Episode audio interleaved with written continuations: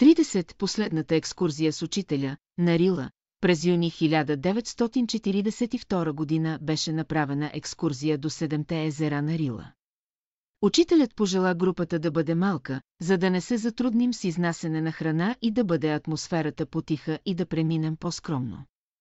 Бяха поканени седем човека – Боян Боев, Борис Николов, Мария Тодорова, Стоянка Илиева, Илия Озунов, Сеавка Керемитчиева и Пенка Кънева, учителка от Сливен. На 20 юни 1942 година ние бяхме на езерата и устроихме своят бивък. На следващия ден беше 21 юни 1942 година сутринта излезнахме на молитвения връх. След изгрев слънце учителят произнесе неповторими слова. Боян Боев и Сеавка стенографираха. Тези слова бяха издадени в книгата «Опорни точки на живота». Това е словото, произнесено от учителя от 21 юни, 3 юли 1942 година. Там имаше едно такова изречение. Тази сутрин на върха са дошли всичко седем души. Числото 7 представя дните на седмицата. Бог е създал света в седем дни. Значи всеки от вас представлява един ден от седмицата, от дните на сътворението на света. Опорни точки в живота, стр 7. Значи числото 7 не беше избрано случайно и ние също не бяхме повикани поименно случайно от учителя. Всеки от нас трябваше да бъде представител на един свят, комуто трябваше да бъде отправено словото на учителя и на Бога. Това бе голяма привилегия за нас. Спомням си думите му, изучавайте Словото, което иде от Бога, на следващия ден бе 22 юни 1942 година. Една година измина, откакто Германия нападна Съветския съюз. Думите на учителя проучихме, чак когато слезнахме и се върнахме в София. Тогава отворихме написаните страници и се взръхме в онова, което бе казано от учителя. Години по-късно, след като знаехме за развоя на войната и как тя завърши. Си спомняхме онова, което бе казал учителят пред нас, седемте представители на човечеството пред Великия Учител, когато трябваше да се разрешава съдбата на света. Това нещо вие може да го проучите. Учителят изнесе и едно друго слово, което бе записано, дешифрирано, но приятелите не посмяха да го отпечатат тогава. Изминаха 45 години от тогава и всички събития в това слово се сбъднаха. Ние бяхме свидетели как се сбъдна това пророчество. Аз сега съм един от последните, които бяхме там. Останалата част от пророчеството ще го провери следващото поколение. Затова ние ще ви предоставим тези записани думи на учителя, на Рила, през юни 1942 година. Вие ще ги прочетете, ще ги сравните с онова, което бе отпечатано в беседа, ще ги сравните с историческите събития и ще проумявате какво означава Великият Учител. Тогава той се качи с нас, за да разреши именно този проблем. И той го разреши, така както пророчествуваха неговите думи, ние прекарахме там чудни дни. Всяка сутрин, след изгрев слънце, на молитвения връх, ние слушахме неповторимото му слово. Ето един цитат, Бог създаде Вселената за душите, да живеят в нея и да се радват на славата Божия, в която Той ги е облекал, по добър финал за една изминала епоха няма да намерите. Бележка на редактора, пророческото слово на учителя през юни 1942 година е поместено в изгревът, том Ай, на Стр 330-332 спомените на Илия Озунов бяха записани през 1972 година в град София, 31. Декларация Аз, Илия Озунов, ЛПСР. В Н106405 издаден на 1-9-1989 г. от Софийско Рунамър, живущ в КВ, Дианабът, Бл 18, вход А, АБ 19, 1. Разрешавам на доктор Вергилий Кръстев да публикува моите спомени за времето на школата за учителя. Които той лично записа, две. Разрешавам да довърши моята работа, заедно с Мария Арсова, за паневритмията, 27. Наклонена черта 3, 1993 декларатор, София наклонена черта подпис наклонена черта. Игът на вечността, летопис, Вергилий Кръстев, Драга Михайлова, едно. Ак хванахме мигът на вечността, именувам се Драга Михайлова Иванова. Родена съм на 27 ноември 1910 година в град Кюстендил. Майка ми, Христина Трейчева, е от Кратово, Македония. Баща ми Михаил Иванов е от град Прилеп, Македония, баба ми от Кратово имала сестра с две дъщери. Тези две дъщери били много хубави. Едната е харесал един турчин и искал да я потурчи. И да я вземе за втора жена. Ето защо двете дъщери постоянно се криели. Жената на турчина като научила, че мъжът и кратко ще докара втора жена в домът им, почнала да ревнува. Изпраща синът си и един друг турчин в дома на баба Иглика. По това време двете и кратко дъщери Стояна и Сара, както и майка им, били в стаята. Турчинът стреля през прозореца с пушка, улучва я в главата и убива Стоянка, която е трябвало да бъде втората жена на Турчина. Почнал да изтича мозъкът от главата и кратко. А майка ми била 4-5 годишна, помислила, че тече сапун, хванала с ръчичка и започнала да размазва мозъка и викала «Мамо, сапун, мамо, сапун». Погребали убитата дъщеря. Тогава баба ми се оплашила, че искат да потурчват и другата дъщеря, и тя решила да бяга. Тогава слага Войчо ми и майка ми в два коша, мята ги върху един кон, качва се върху него и така преминава границата при крива паланка. И дохожда в Кюстендил. Тогава се е пътувало така. На коня му се слага самар, а от двете страни на самара се слагат два коша и в тях се слага багаж. По този начин са пристигнали в България, понеже Македония е била турска, баща ми е от град Прилеп. Като момче на 10 години, заедно с други връзници, се били с турчетата от туската махала. Турците се заканили, че ще убият децата. Оплашва се и идва в Кюстендил. После отива в София, Бургас, обикаля навсякъде. Искал да учи занаят за часовникър, но не е станало. Бил е и в Гърция. Тогава идва в Кюстендил и тук се омъжва за майка ми, бяхме шест деца, Йорданка, Иван, Цвета, Надя, Люба и Драга. Бяхме се оплашили от македонците, които убиваха и за това цялото семейство дойде в София след Балканската война. Баща ми имаше хотел, който бе наул цар Симеон и Мария Луиза. Беше го купил заедно с кръсника си, но после се скараха и той освободи хотела. После имаше будка за вестници. Учихме в София, завършихме гимназия. Брат ми завърши право. Аз философия, а другите две сестри завършиха също висше образование и бяха учителки. Баща ни изучи четири деца и им даде висше образование. На един май, който бе ден на цветята, ни заведоха на екскурзия в Борисовата градина от училище. Аз и сестра ми Люба и една нейна съученичка Мария си играехме в гората, тичахме около дърветата. Имаше една игра, според която, когато един човек стигне до някое дърво и се хване за него, значи е хванал мигът. Тук да хванем мигът, там на друго дърво да хванем мигът и така, тичайки от поляна на поляна, стигнахме до изгрева. Излезнахме на една голяма поляна. Там видяхме мъже и жени, насядали и си четат нещо.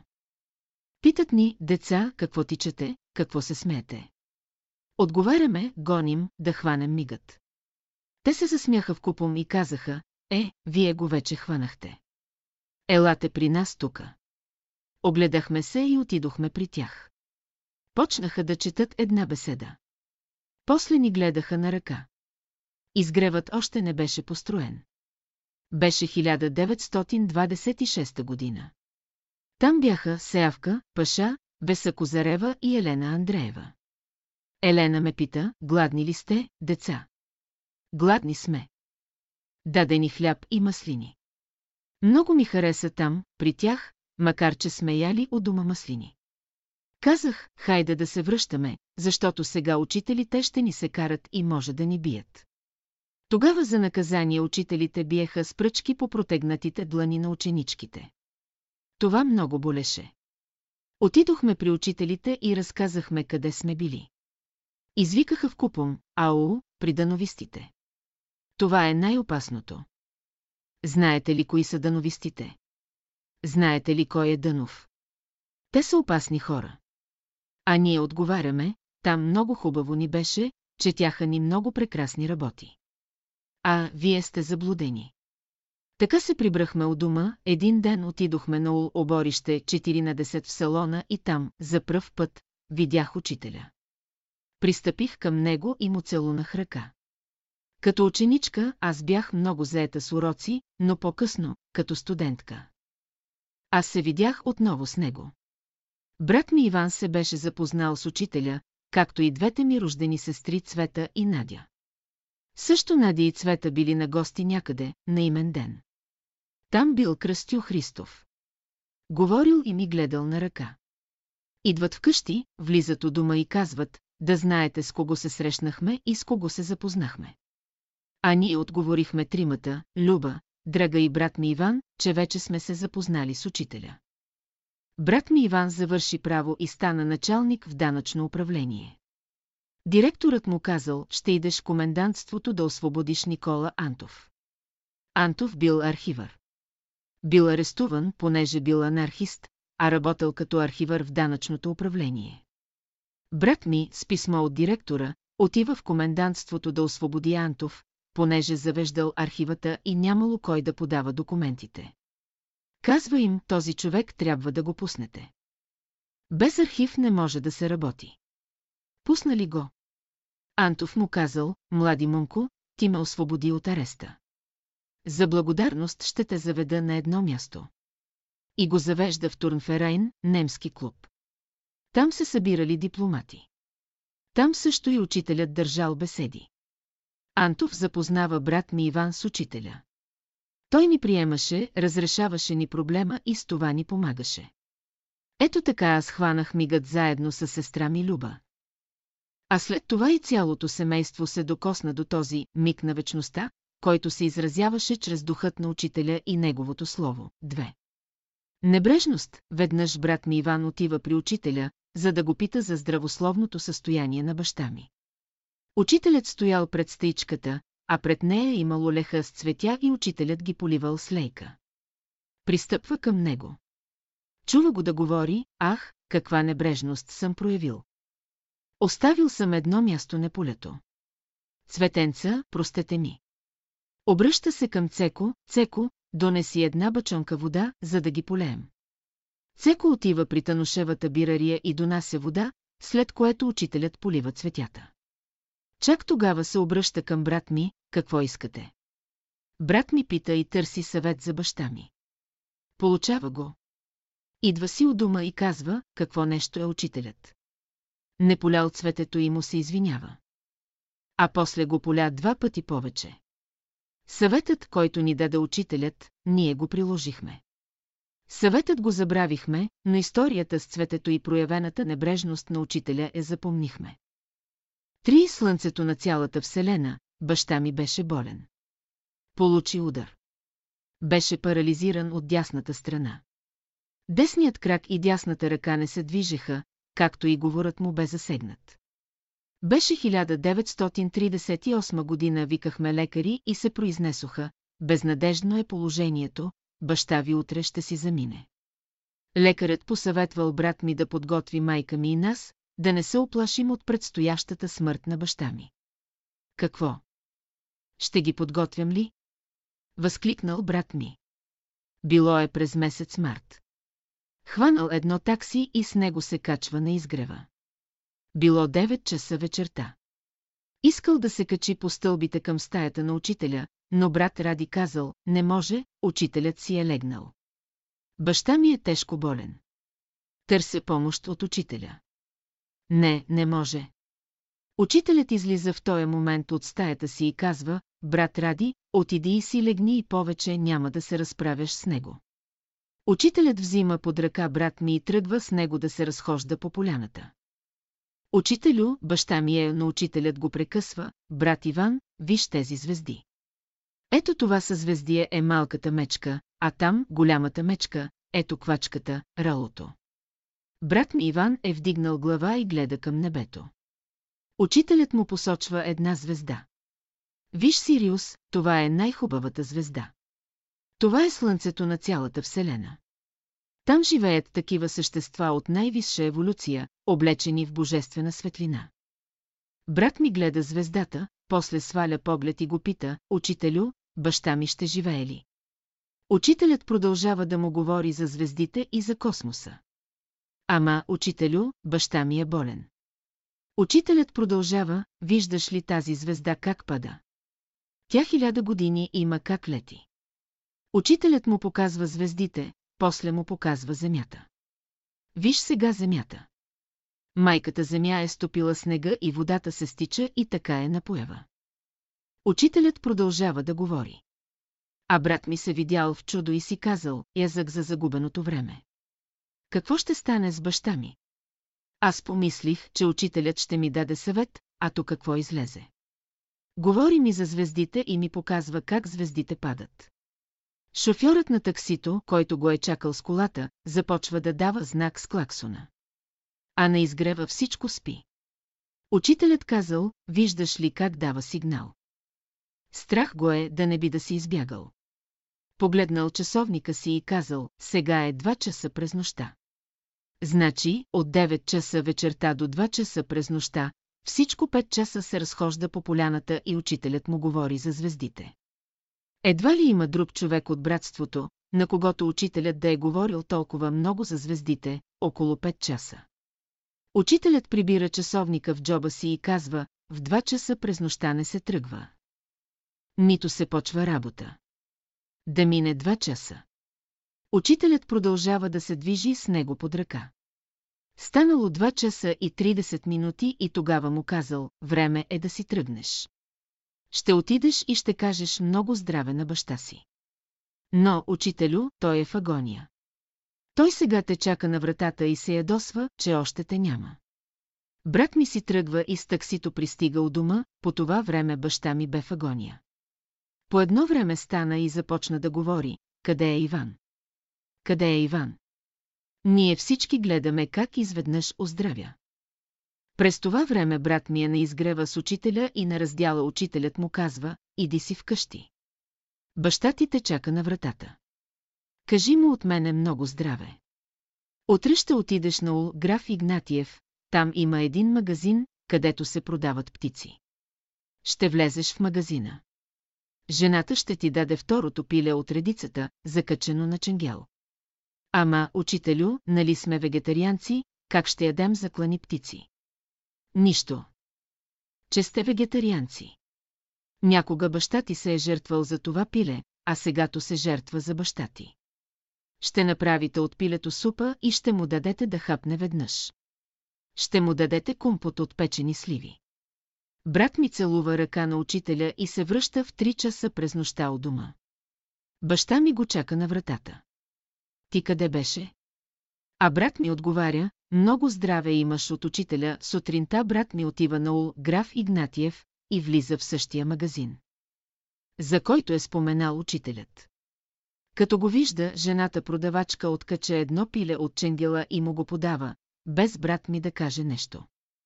Брат ми поглежда нагоре към ченгела и вижда, че тя с ръката е свалила второто пиле, без да погледа нататък, като първото пиле стои още закачено на ченгела. Заплаща пилето, дохожда си вкъщи, сварихме супа и дадохме за обед на баща ми. Но се престарахме и му дадохме супа и вечерта. На следващия ден брат ми отива при учителя да му благодари. А той го пита, а колко пъти му дадохте супа да яде от пилето. Ами сестрите ми се престараха и му дадоха още два-три пъти. Не, друг път ще знаете. Каквото ви кажа, това е. Един път е за него. Сега второто ядене го поемам аз, но друг път ще знаете, каквото ви кажа, точно ще изпълнявате. По това време у дома идват лекарите да изкажат съболезнования на семейството ни. Но заварват баща ми здрав да се разхожда и да говори. Питат се, как е възможно. Брат ми отговаря, възможно е, защото звездата Сириус изпрати помощта си за него. Коя е тази звезда? Брат ми отговаря, Сириус е слънцето на цялата Вселена. Те вдигат рамене и казват, нищо не разбираме, и си тръгват. Баща ми живя още 18 години. Често се спираше и вечерно време гледаше звездите и търсеше да намери звездата Сириус. Но очите му бяха отслабнали и не можеше да я види. Веднъж отиде при учителя на изгрева и му каза, «Учителю, очите ми отслабнаха и не мога да видя звездата Сириус, за да и кратко благодаря, че чрез нея стана излекуването ми. После си казах, че като не я виждам, то поне да дойда при вас, да ви благодаря. Така може ли? Учителят се усмихна, да, може. То е едно и също. Духът на Сириус и духът на Вселената е тук. В мен и пред теб. И ти свидетелстваш за това, че този дух съществува и се проявява на изгрева. Баща ми се покланя, целува ръка и се отдалечава. Дойде у дома и още от прага извика, деца, днес аз бях на Сириус. Целунах ръка на великия учител, повелител на Сириус. Баща ми прогледна, вътрешният взор му бе изчистен и той, в лицето на учителя, успя да съзре от блясъка, който идваше от светлината на Сириус.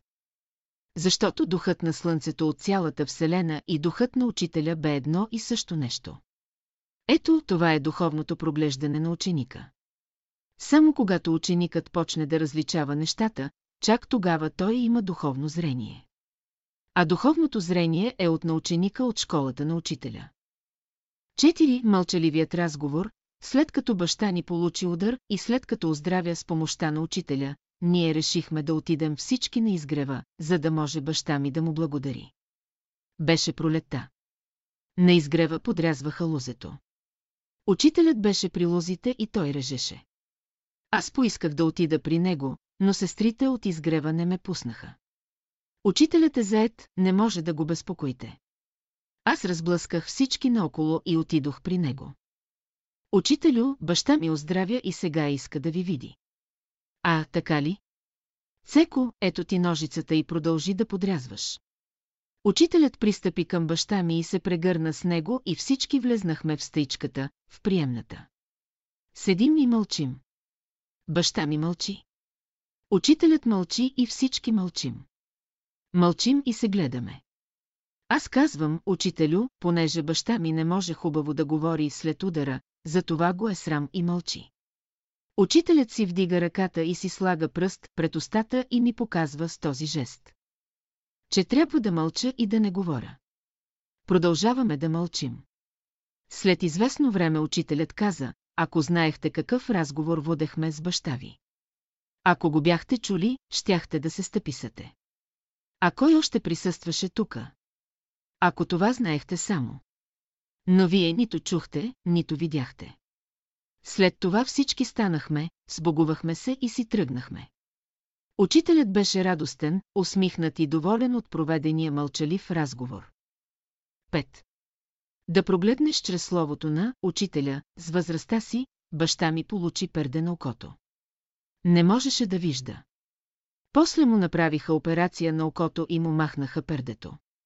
Но така се случи, че той, без да иска, си напръска с сняг окото. Окото се инфектира. Стана инфекция и окото почерня и се подо. Получи се голям оток. Извикахме лекар и той каза, че окото трябва да се извади. Като чухме това. Веднага се затичахме при учителя. Разказахме му всичко. А той ни каза, ще вземете чист съд.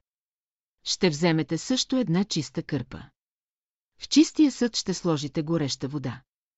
Кърпата ще я топите във водата и ще я налагате на окото. Сестра ми Люба цяла нощ топи кърпата в легена с топла вода и я слагаше на окото на баща ми. На сутринта отокът спадна.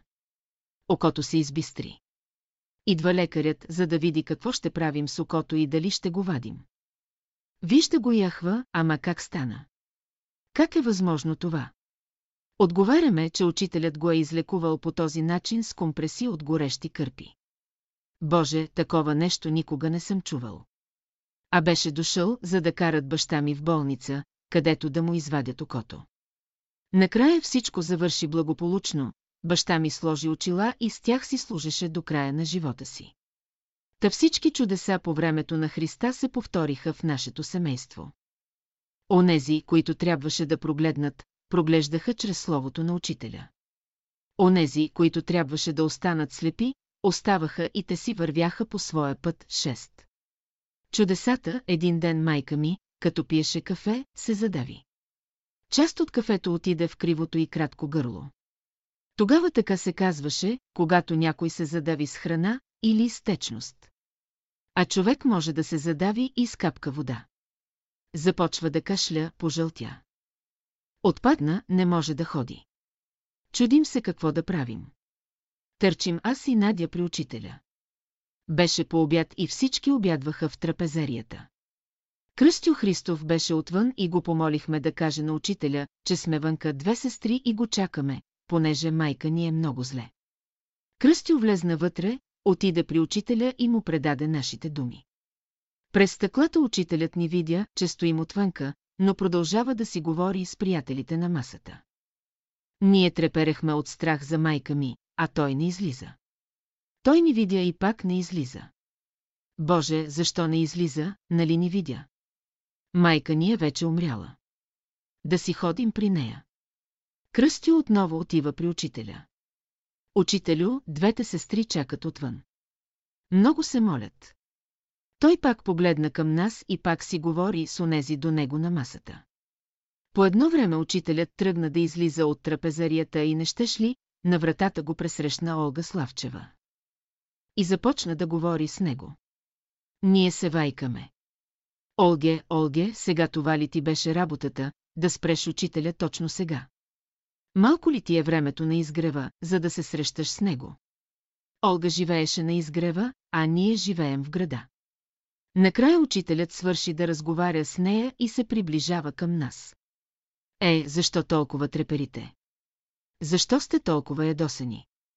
Майка ви е добре. Но, учителю, ние сме оплашени. Майка ви е добре.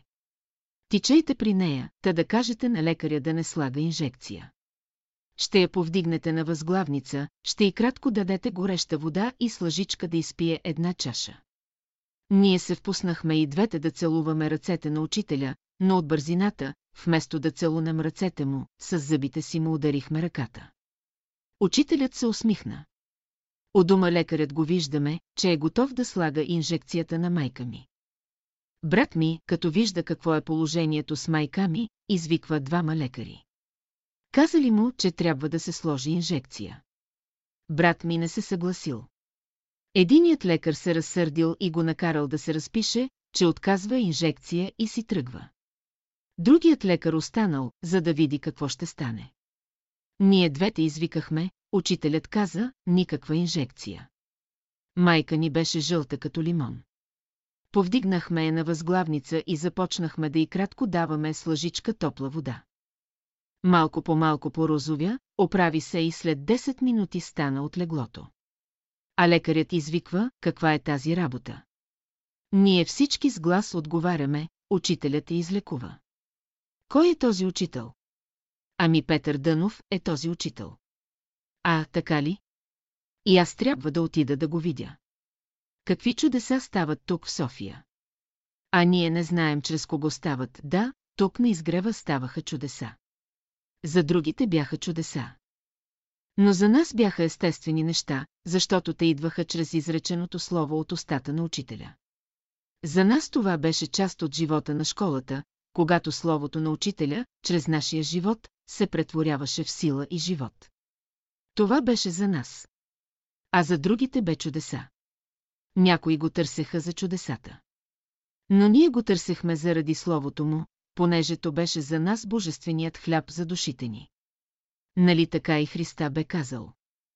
Че го търсят не за чудесата, които прави, а за живия хляб, от който ядоха, защото душите ни бяха гладни за него. 7.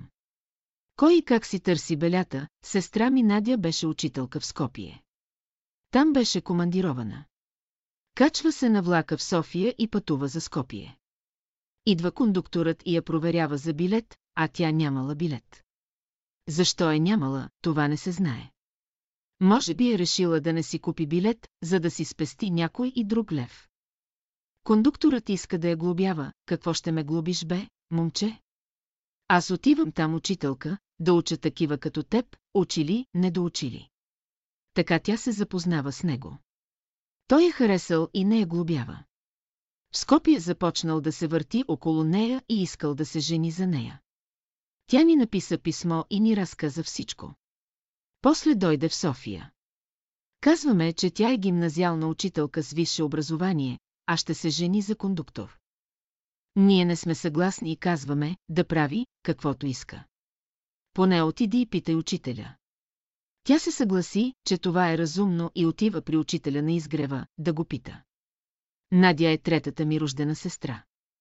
Учителят е в приемната си стая, а тя е вънка и се чуди, как да влезе при него. Поглежда лекичко и вижда през прозореца, че учителят е наведен и намръщен и нещо си чете. Тя стои пред прозореца и само от време на време поглежда към стаята. По едно време учителят излиза, минава покрай нея, не се спира при нея, не и кратко проговаря, а ходи нагоре надолу пред приемната и си говори на глас, има някои, които си търсят белята. Искат да се женят и да вършат глупости, без да мислят какво ще направят. Аз не се занимавам с такива. Не се интересувам от такива. Учителят говори на себе си и се разхожда пред нея. Не я поглежда и не говори с нея. После си влиза в стаята. Надя хваща срам, че е чекала пред приемната. Връща се от дома и ни казва, учителят така и така ми каза. Значи не е съгласен да се женя. А учителят беше казал за нея на Кръстю Христов, че от минал живот е била духовно много издигната и че ако не се омъжи сега, ще продължи духовния си път нагоре. Това го каза пред мене, а аз и кратко го написах в писмо. Но в Скопие, онзи там кондуктор продължавал да настоява. И тя се омъжва за него. Не послуша учителя и се ожени за кондуктор, и то 16 години по-млад от нея. Не живееше добре с него. Той отначало ядеше месо, после обеща да стане вегетарианец, но ходеше тайно по гостилниците и си ядеше пак месо. Нямаха деца. Осиновиха едно дете, а то излезе лошо дете, непослушно, диво, диваче дете. Създаде им много ядове. Детето се разболя от грип и понеже тя много го обичаше. Целуваше го по устата и го прегръщаше. Така тя се зарази от него, разболя се и след това бърже почина, на 50 години. Така приключи живота на сестра ми, след като не послуша учителя, защото сама си търсеше белята и сама си я намери. После белята дойде и накрая я отвлече и замъкна на онзи свят. Осем бомбата, която знаеше къде да падне, сестра ми Цвета беше също учителка. Понеже другата ми сестра беше учителка в Скопие и тя искаше да замине там и да бъде учителка в същия град. Подаде молба и я назначиха за директор на пансион за сираци. Отиде при учителя да го пита, дали да приеме директорското място, да отиде или да не отиде. Учителят казал, няма да отидеш. Ама защо, учителю? Сестра ми е също там учителка. Няма да отидеш. Учителят е категоричен и показа с жест, че разговорът е приключен. Тя излиза отвънка и Милка Периклиева я вижда. Какво има бе, сестра? Така и така, учителят не ми разрешава да отида в Скопия учителка. А Милка я предумва. Върни се пак при него. Аз така правя. Много пъти нахълствам при него, връщам се и искам нещо от него и накрая учителят ми разрешава. Сестра ми послушва Милка и отново се връща при учителя. Ами, учителю, защо сестра ми може да бъде учителка в Скопие, а аз да не мога? Няма да отидеш. Ако отидеш, ще отидеш на своя отговорност. Учителят този път бил още по-строг. Дойде, разказа ми всичко. Ние всички скочихме на крака и викаме, ти луда ли си, та не слушаш какво ти говори учителят. И така тя не отиде. После я назначиха учителка в прилеп. Тогава тя отиде при учителя да го пита какво да прави. А той отговори само с две думи – може. Може. След това дойде време и започнаха бомбардировките в София и едновременно в Скопие. В Скопие пада бомба върху пансиона за сираци и там директорката, която е назначена на нейното място, бе убита. Получихме вест от другата ми сестра, която бе учителка в Скопие. Тя ни разказа най-подробно целият случай. Тогава сестра ми Цвета разбира защо учителят не бе и кратко позволил да заеме това място като директор на пансиона за сираци. Значи върху това директорско място бе определено от някого да падне бомба. Беше определено от някого и се яви друг някой, който изпълни заповедта, пусна там бомбата, разруши пансиона за деца и уби директорката. Ето това е опитност, живот или смърт, 9. Опитностите на най-духовната ни. Сестра, сестра ми Люба е родена 1908 година. Тя беше учителка. Беше тиха, мирна и я оставяхме вкъщи да се грижи за баща ми и майка ми. Беше най-кротката и най-духовната от всички сестри. Тя беше постоянната връзка на семейството ни с учителя. Тя най-много е ходила при учителя и знаеше и помнеше какви ли неопитности с него. Но тя не ги разказваше. Беше обещала да ги разкаже, когато му дойде времето. Но онзи, комуто тя бе обещала да ги разкаже, не дойде да ги запише, а тя не искаше на друг да ги разказва, защото беше обещала само на него да ги разкаже. Това бе един брат, с когото тя се бе запознала през 1972 година на езерата на Рила. Но той не се яви и тя не ги разказа, тя се оплакваше от болки в стомаха. Отива при учителя и той кратко казва, настържете ряпа, изтискайте сока и от него да пиете по една лъжичка всеки ден. Изпълни съвета му и така оздравя. Ето, това е единствената опитност, която мога да кажа за нея. Другите опитности от нея ще ги търсите от оня брат, който не ги записа, който обеща да я посети, но не дойде. Ето това е 10. Ябълка от учителя, веднъж присъствам на едно събиране. Една сестра разказва една опитност на някаква друга сестра, която е имала с учителя. Разказваше я изопачено. Аз ставам и казвам, защо изопачавате нещата. Аз съм това лице в тази опитност. Отвърнаха ми, това не може да бъде. Ти не може да имаш такава голяма опитност. Не ми повярваха. Аз бях дълбоко възмутена и обидена. Дадох си дума повече да не разказвам никому нищо. Изпълних обещанието си. За това до сега не съм разказвала. А сега ще ви я разкажа, като учителка бях командирована в Македония. За коледа си дойдох в София. Тогава коледа беше на 7 януари, а бъдни вечер беше на 6 януари. После, десетилетия по-късно, измениха календара и сега бъдни вечер е на 24 срещу 25 декември. Дойдох си в София, посрещнахме коледа и на третия ден на коледа стана най-голямата бомбардировка над София. Беше 10 януари 1944 година. От Министерството на просветата ни дадоха вакансия до месец февруари. А през февруари трябваше да заминавам за Скопие. Тогава сръбските шумкари, така наричахме партизаните тогава. Нападаха и обстрелваха влаковете за Скопие. Положението бе опасно. Отиваме с брат ми в Емърчаево, при учителя. Брат ми го запита, учителю, Драга трябва да замине за Скопие като учителка. Граждански е мобилизирана. Ако не отиде, наказват. Положението е опасно. Какво да правим? Учителят е седнал на стол, прекръстосал е двете ръце на коленете си, мълчи, мълчи и накрая каза, да, трябва да замине. Учителю, направете нещо, за да не отива. Положението там е опасно. Учителят отсича да отиде на другия ден централната Софийска гара бе бомбардирана. Отидохме на военна рампа, сега гара Север, и там трябваше да се качи. Пристигна един влак от Цариброд. От един вагон течеше кръв.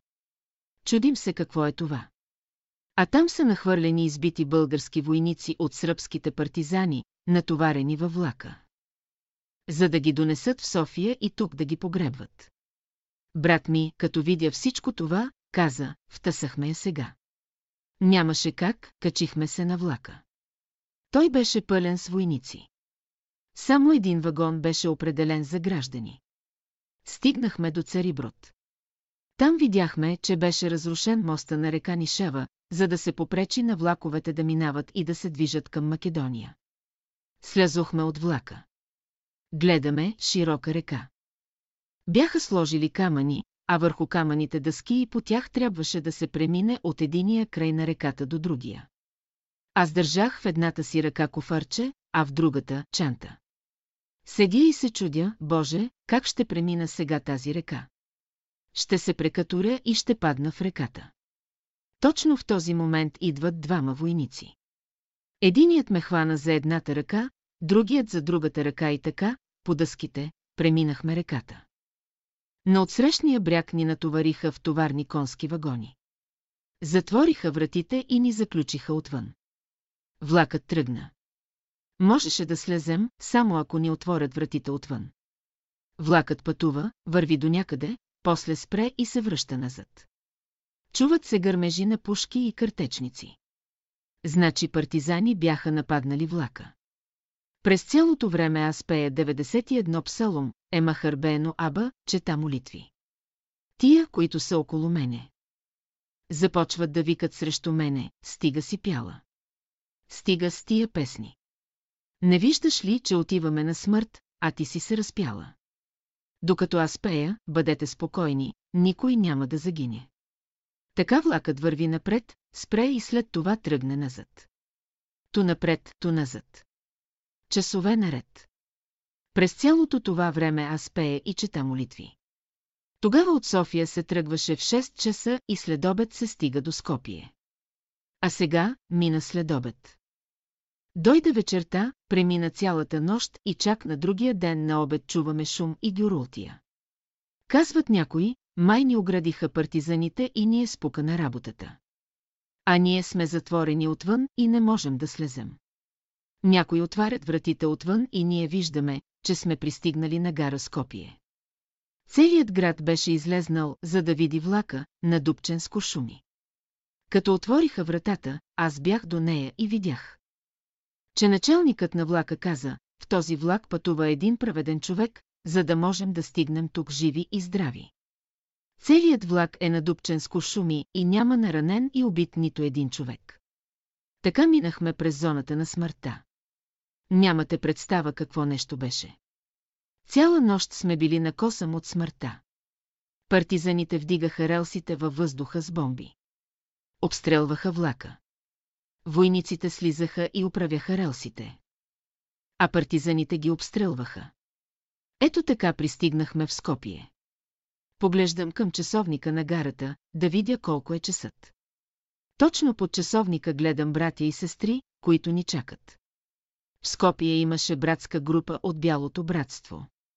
Там беше Ганчо Генчев, който беше комендант на града, с униформа и пагон на раменете.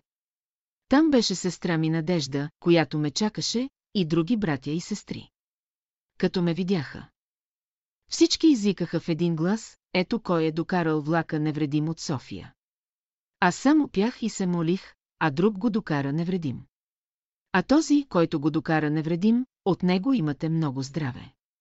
Тогава бъркам в джоба си и изваждам една ябълка. Тази ябълка я нося от село Емърчаево. Като се сбогувах с учителя, той взе една ябълка и ми я подаде. Тая ябълка ще я занесете на братята и сестрите в Скопие да си я поделят. Всички ме гледат изненадано, вторачват се в ябълката и мълчат. Много здраве ви изпраща учителя и по мен провожда тази ябълка, за да си я поделите. Подадох ябълката, те се преброиха и се оказа, че са точно 12 човека. Разделиха ябълката на 12 части и на мен дадоха да я раздам резен по резен. Сега разбрахте ли, кой е спасил влака? Всички отговарят, разбрахме, повтарят го всички. И след това дойде такова време. Когато да ми заявят, че така опитност не може да ми се случи, и то именно на мене, понеже съм била много обикновена, невзрачна и неогледна. А те не знаят, че Бог на лице не гледа, а Бог в дух се изволява на верните нему в дух и истина. Това е законът. Да го знаете и помните. Единадесет траурът на България, ние сме в Емърчаево. До изворът на здравето, няколко сестри са заобиколили учителя и си говорят. Аз с сестра ми Люба отиваме при тях. Приближаваме се и всички ни гледат някак по-особено и по-вторачено. Смутихме се. Защо ли ни гледат? Да не би да сме закъснели. В това време учителят направи място, та да седна аз от едната му страна, а Люба да седне от другата му страна. Седим и говорим. Изведнъж учителят погледна към небето, скочи и си тръгна веднага. Беше ясно небе. Тръгна към дома на Темелко. А разстоянието между извора на здравето до къщата на Темелко е някъде около 50 метра. И като почна и рупна един пороен дъжд, не е завярване. От чисто небе изведнъж да се изсипе такъв пороен дъжд. Тичаме всички към къщата. Качихме се на верандата на Сеушина. Заобиколили сме учителя и гледаме как се излива поройният дъжд. Учителят посочи с ръка към слънцето, което залязваше към перник. Видяхме грамадно, червено слънце, което залязваше. А през него минаваше един черен облак, като креп. Учителят се обърна към нас и каза, траурът на България. Всички се вторачихме към слънцето и това всички видяхме, че този креп приличаше на онзи траурен креп. Който се поставяше по вратите на онези домове, където имаше умрял човек. А това беше няколко дни, преди да дойде 9, 9, 1944 г. А с тази дата дойдоха руснаците в България и докараха комунизма в България. Този траур продължи 45 години, до 1990 година, когато Съветската империя се саморазруши. Сега България отново трябва да възкръсне. Но това може да стане само чрез словото на учителя. А как ще стане ли? Ще ви разкажа как ще стане. След като учителят каза тези съдбовни думи, всички, които бяхме измокрени от дъжда, влезнахме в стаята на Темелко, вечеряхме, приказвахме, пяхме песни. Ние с сестра ми Люба си тръгнахме и пренощувахме в една квартира, която бяхме наели. На другия ден сестрите, които бяха около учителя ни казаха, знаете ли какво каза учителят за вас двете? Една от тези две сестри е изгоряла на времето жива заради Христа. Но коя е тя, няма да ви кажа. За да не се съблазни нито тя, нито другите да се съблазнят. Не каза. Не можахме да открием коя е. Но това даде потик и на двете да бъдем ревниви към учението. Ако беше казал, едната щеше да се обесърчи. Този, който е работил на времето и сега работи за Христа. Който на времето се е жертвувал за Христа и сега се жертвува. Иначе не може. Такъв е законът.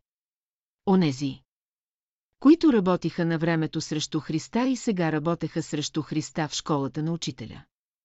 Това го видях, та възкръсването на един народ става чрез една идея дошла от Божествения свят. Тази идея ще я намерите в Словото на Учителя. А ще я приложите чрез живота си, чрез саможертвата. Когато човек се жертвува за една идея, той възкръсва чрез дух и истина. Влиза във вечния живот, който е живот на Христа. Това е живот вечен, да познае Тебе, един на го, истинна го Бога и Исуса Христа, когато си проводил. От тук започва възкръсването на един народ, 12. Изгревът и духът на словото, бях в Скопия учителка и сънувам, че София е бомбардирана цялата. По този случай ни дават пет дни вакансия. Един ден за отиване с влака до София, втори ден за връщане до Скопие и три дни ни дават, за да бъдем в София. Пътуваме с открити листове, защото е военно положение. Сънувам, че тръгвам към изгрева, но него го няма. Тук изгрев, там изгрев, няма го. Дойдох до бирарията на Танушев, която се намираше на 100 метра от изгрева. Виждам, че Танушев си е на мястото, а гледам нататък, че изгрева го няма. Това го сънувам. И виждам наоколо висока трева и трани високи по тревата. Виждам, в далечината свети нещо жълто. Спуснах се през тревата и тръните да тичам към мястото, откъдето свети това жълто кълбо. Приближавам се до мястото, където обичаше да седи учителя, до една лоза. Впоследствие на това място бе направен гроба на учителя и положено неговото тяло. Но това бе по-късно. А сега, в съня си, аз приближавам към това жълто кълбо и виждам храм от жълт мрамор с стъпала. Виждам една жена, като Богородица.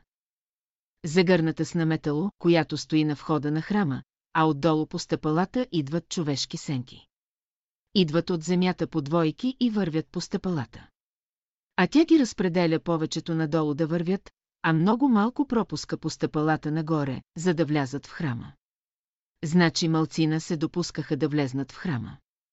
Аз като я видях, казах, сестра, къде е изгрева. Тя се обърна, усмихна се, прегърна ме и ми посочи натам. Където е орехът сега, на мястото на учителя. Там, при ореха, слънцето изгряваше голямо и червено. Каза ми, ето го изгреват. Значи ми показа, че изгревът не е на физическото поле, а е в слънцето. Ето го изгреват.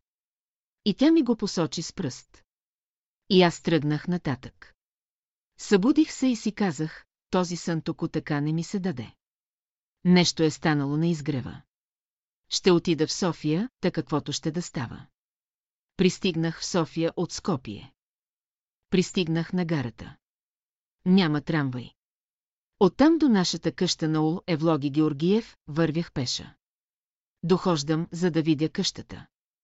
Като я видях цяла, целеничка, скачам и се радвам. Значи, сънят ми не се отнася за нашата къща. Сънят се отнася за нещо друго. Оттам тръгнах за Емърчаево. От София до Княжево пеша. От Княжево до Владая пеша. От Владая до Емърчаево също пеша. Вървя, а е вече 12 часа през нощта. Непрекъснато си пея песни на висок глас. А наоколо е станало нападение от партизани върху военни обекти. Но аз нито съм чула, нито съм видяла. Вървя и си пея. Като стигнах в Емърчаево беше 12 часа през нощта. Чукам на вратата, родителите ми се бяха евакуирали в Емърчаево. Като ме видяха, ми викат, ти луда ли си сама да вървиш? Как мина през това диво място на дефилето през Владая? Вдигам рамене. Минах с песен, сутринта отидох при учителя и му разказвам целия този сън и му казвам също, че съм пристигнала от Скопие специално за този сън. Той ме изгледа продължително, стоя така неподвижно и каза, на някой е дадено да видят предварително какво ще стане. Каза и млъкна. Разговорът приключи. Дойде време да се сбъдне моят сън и да се сбъднат думите на учителя. Изгревът днес го няма. Остана слънцето да изгрява всеки ден. Остана слънцето, което в словото на учителя е символ на духа. Значи изгревът е в слънцето. Значи изгревът е в духа от словото на учителя. Ето как всичко се сбъдна. Не стана ли това? Стана след заминаването на учителя много хора отпаднаха и не си издържаха изпита. Останаха само онези, които бяха верни, които бяха положили живота си за делото на учителя чрез саможертвата на един човешки живот.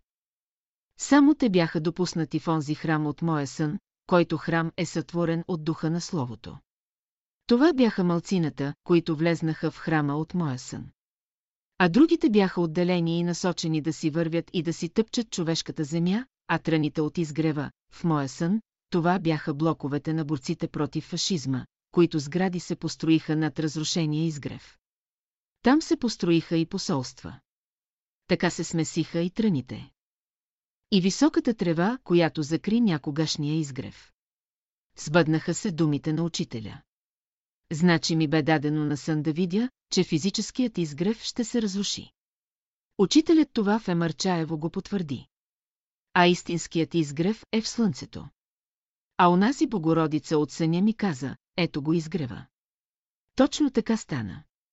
Днес изгревът е в духа от словото на учителя. Това е план на небето и план на учителя, да не остави физическата форма. За да не се изкушават в нея и за да не се опоручи учението му. А трябва да остане словото му и духът на словото. Който иска да го прилага, ще го прилага чрез живота си. Това е пътят на ученика от школата. Всички опити да се правят салони са обречени на провал. Къде ще се вмъквате в фразни салони? Школата е затворена вече. Остава словото и духът на словото. На физическото поле Слънцето е символ на живота на цялата природа. На духовното поле Слънцето е символ на Духът Божий. Ето, това е разрешението на тази задача. От тук се започва. Нали бе казано, в начало бе Словото. Словото бе у Бога. И Словото бе Бог. Ето, видяхте ли как всичко се завъртя и кръгът на тази опитност се затвори. За мен остана опитността, за вас остава законът, а за следващите поколения остава да претворят това слово в живот вечен. 13. Бурата и мътната вода беше дата 9, 9, 1944 г. В Емърчаево бяха дошли от София и от провинцията много братя и сестри. Ние, сутринта в квартирата, чухме по нашето радио, че руските войски са влезнали в България и че има ново правителство на Отечествения фронт. Отидохме при Темелко, в чийто дом учителят бе настанен. Учителят беше облечен в костюм с светло-синьо пълто. Разхожда се в стаята на Темелко. А целият светеше като слънце. В стаята са много хора и всеки пита това или онова. А учителят се спря и отговаря. После пак продължава да се разхожда и целият свети. Свети като истинско слънце. Аз със сестра ми Люба стоим до вратата, подпрели сме вратата от двете страни и сме сърдити, дори и ядосени. Не говорим.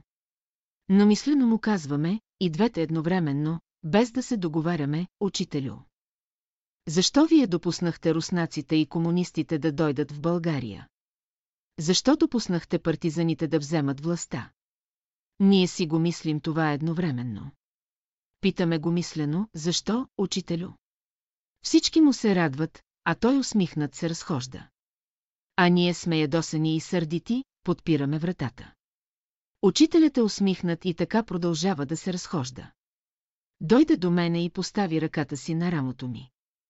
Каза ми, когато има да стане буря, то облаци, вятър, грамотевици, порои и камъни се свличат от небето, а реката тече червена, кървава.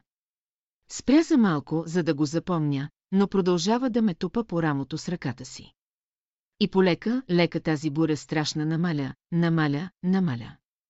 А след това се успокоява, успокоява, успокоява. А водата започва да се избистря, да се избистря, да се избистря и накрая започва да тече бистра въдичка като ручей. Каза го и ме гледаше в очите. И започна пак да се разхожда. Аз разбрах, че той отговори на моя въпрос. По-късно и сестра ми Люба сподели, че е мислила същото както мен. Значи, трябваше да приемем нещата, както са. Трябваше да приемем бурата и червената матилка, която тече по реката. А трябваше да измине много време, за да изтече тази матилка. Особено учителят наблегна на думите полека, лека. И накрая също наблегна, когато трябва да потече бистра водица, чиста като вода на планински ручей. И така стана. Изминаха 47 години от 1944 година. И още не е изтекла мътната вода. Колко време в човешки години трябва да измине, за да изтече тази червена матилка? А учителят каза, лека, полека.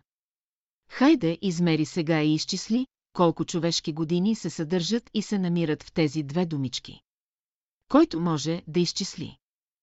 А ще дочака ли някой от нашето поколение, което бе целувало ръка на учителя, да види, че червената матилка от реката е преминала и се е превърнала в бистра водица, от която да пожелая да изпие една чаша вода.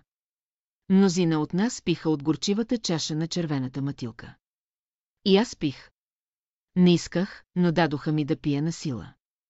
И аз пих. Горчива чаша и жестока бе съдбата ми, ето как учителят отговори на моя въпрос. Значи комунистите дойдоха чрез бурята, която трябваше да дойде да измете всичко старо. Те имаха една мисия, която трябваше да изпълнят.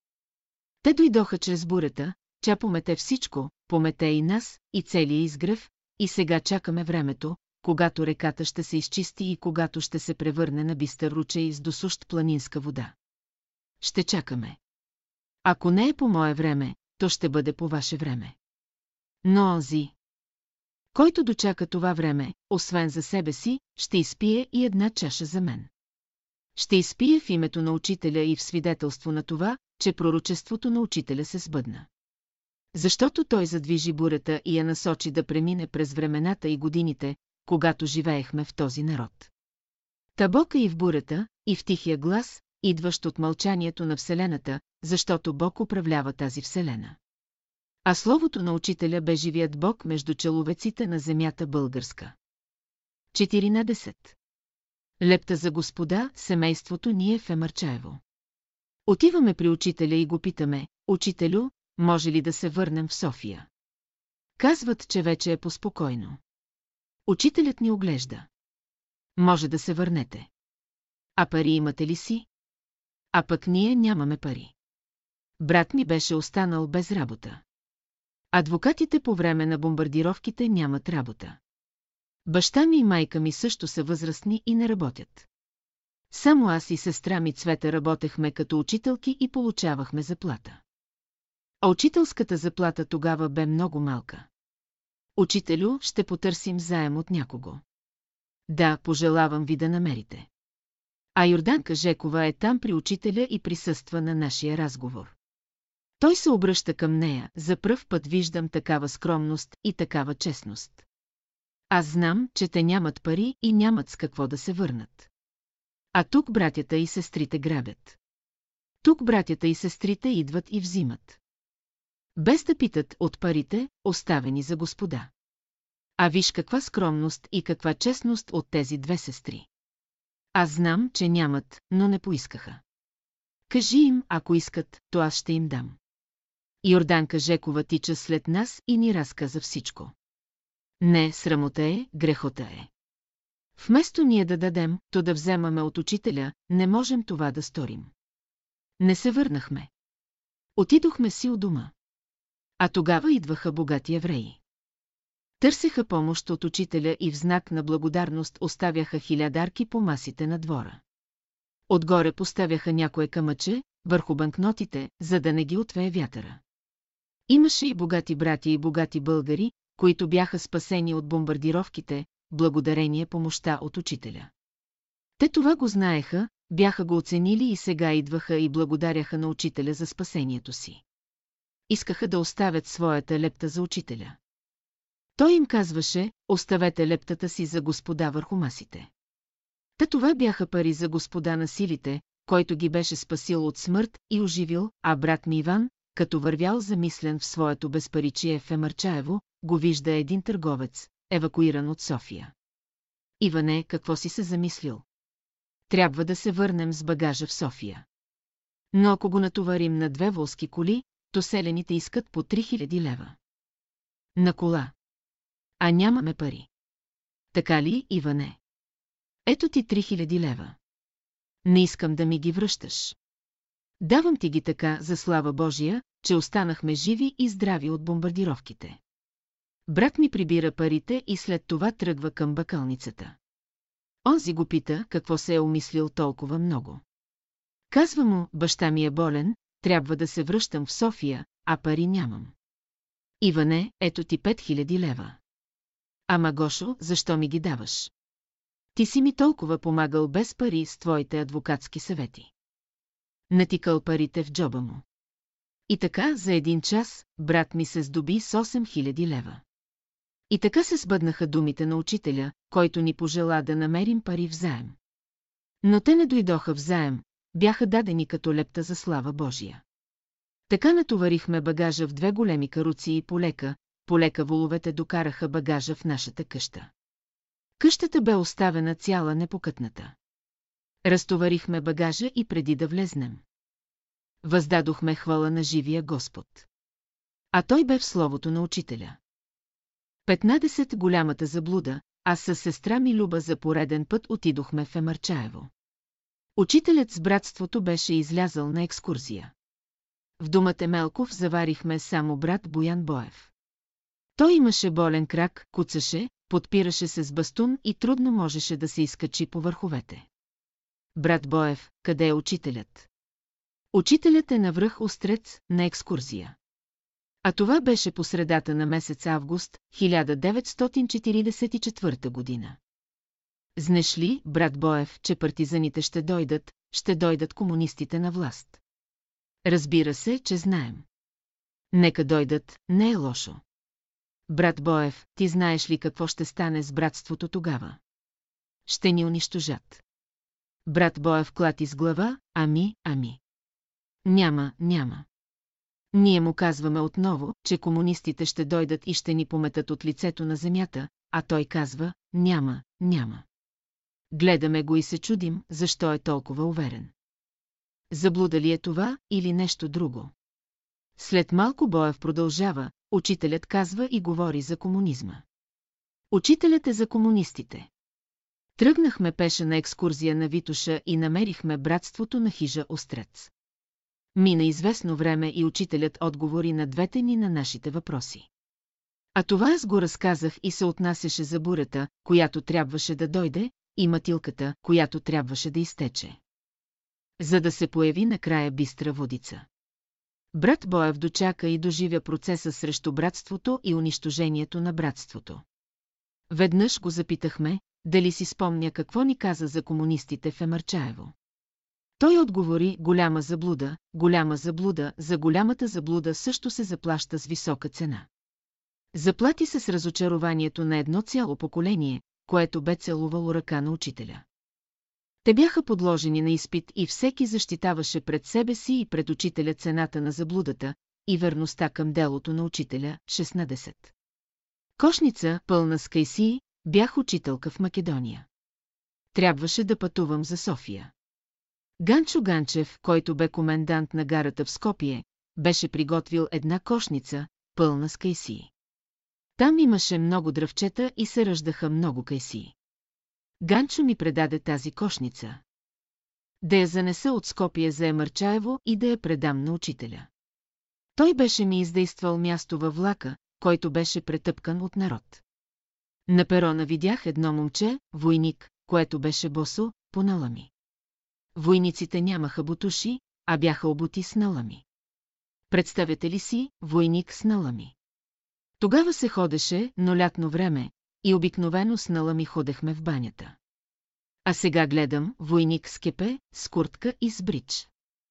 Но по налами. Смешно и тъжно. Стои войничето замислено.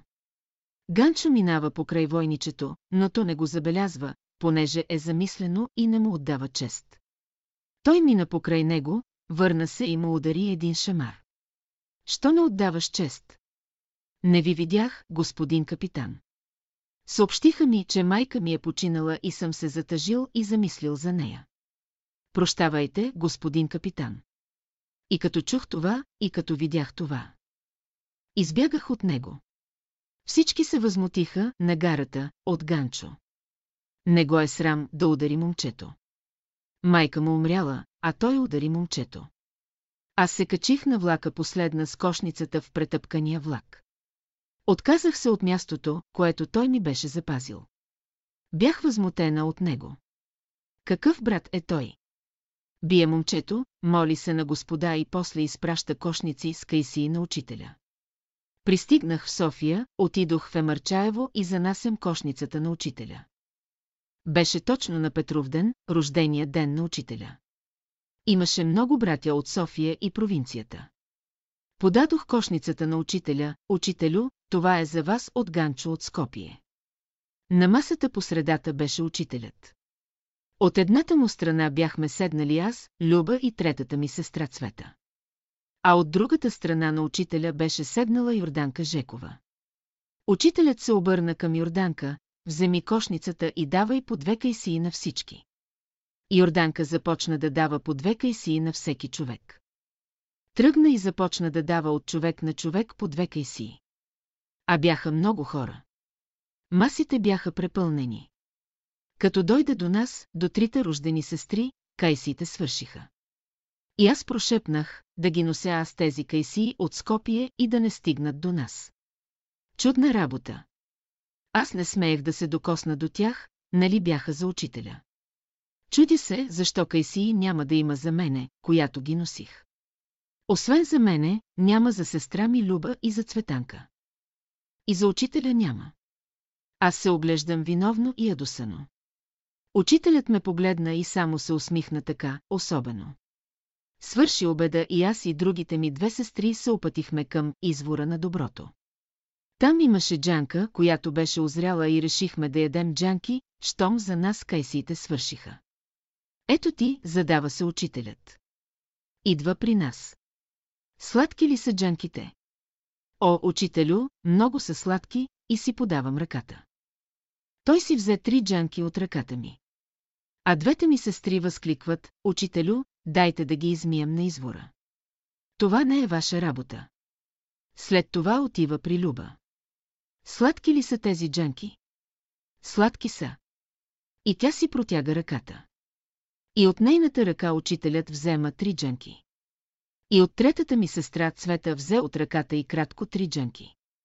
От трите сестри взе по три джанки, общо девет джанки. Стои пред нас и една след друга ги изяде.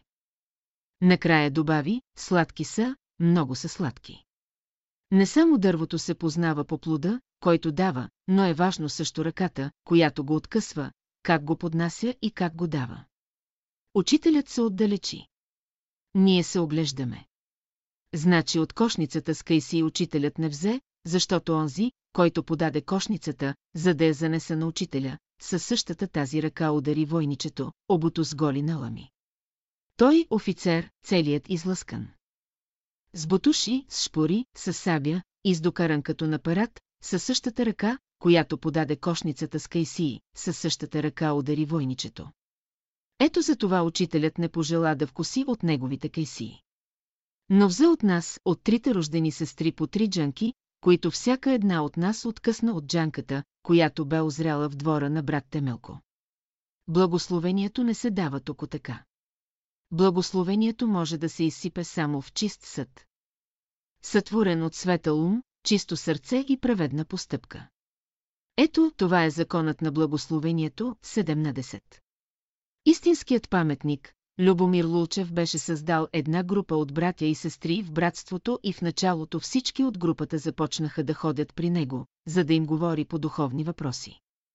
По този начин салонът се изпразни и при учителя останаха 3-4 човека. Един ден, сряда, учителят слиза в салона. За да държи лекция на общия окултен клас. В салона няма никой. Учителят излиза пред салона и се оглежда. Целият салон се е изпразнил и всички, отишли при Лулчев да им говори. Точно по това време брат Ради също се задава и минава покрай учителя и бърза, бърза и той да отиде при Лулчев. Подминава учителя, все едно, че учителят е някакво дърво. Учителят го настига, хваща го за ревера на пълтото. Раздросва го с двете си ръце и му вика, брат Ради, влез в себе си. Къде си тръгнал?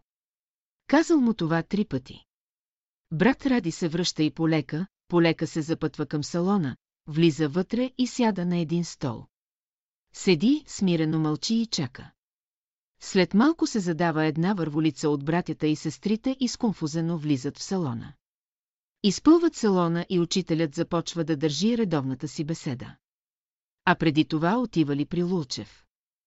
Като дори и стенографките Паша, Сеавка и Елена са били там.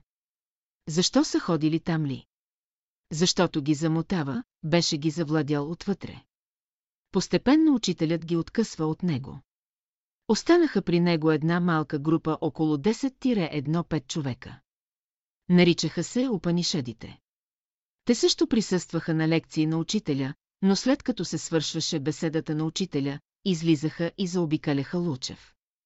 Тогава той им обясняваше. Разясняваше и тълкуваше какво е искал да каже учителят в своята беседа.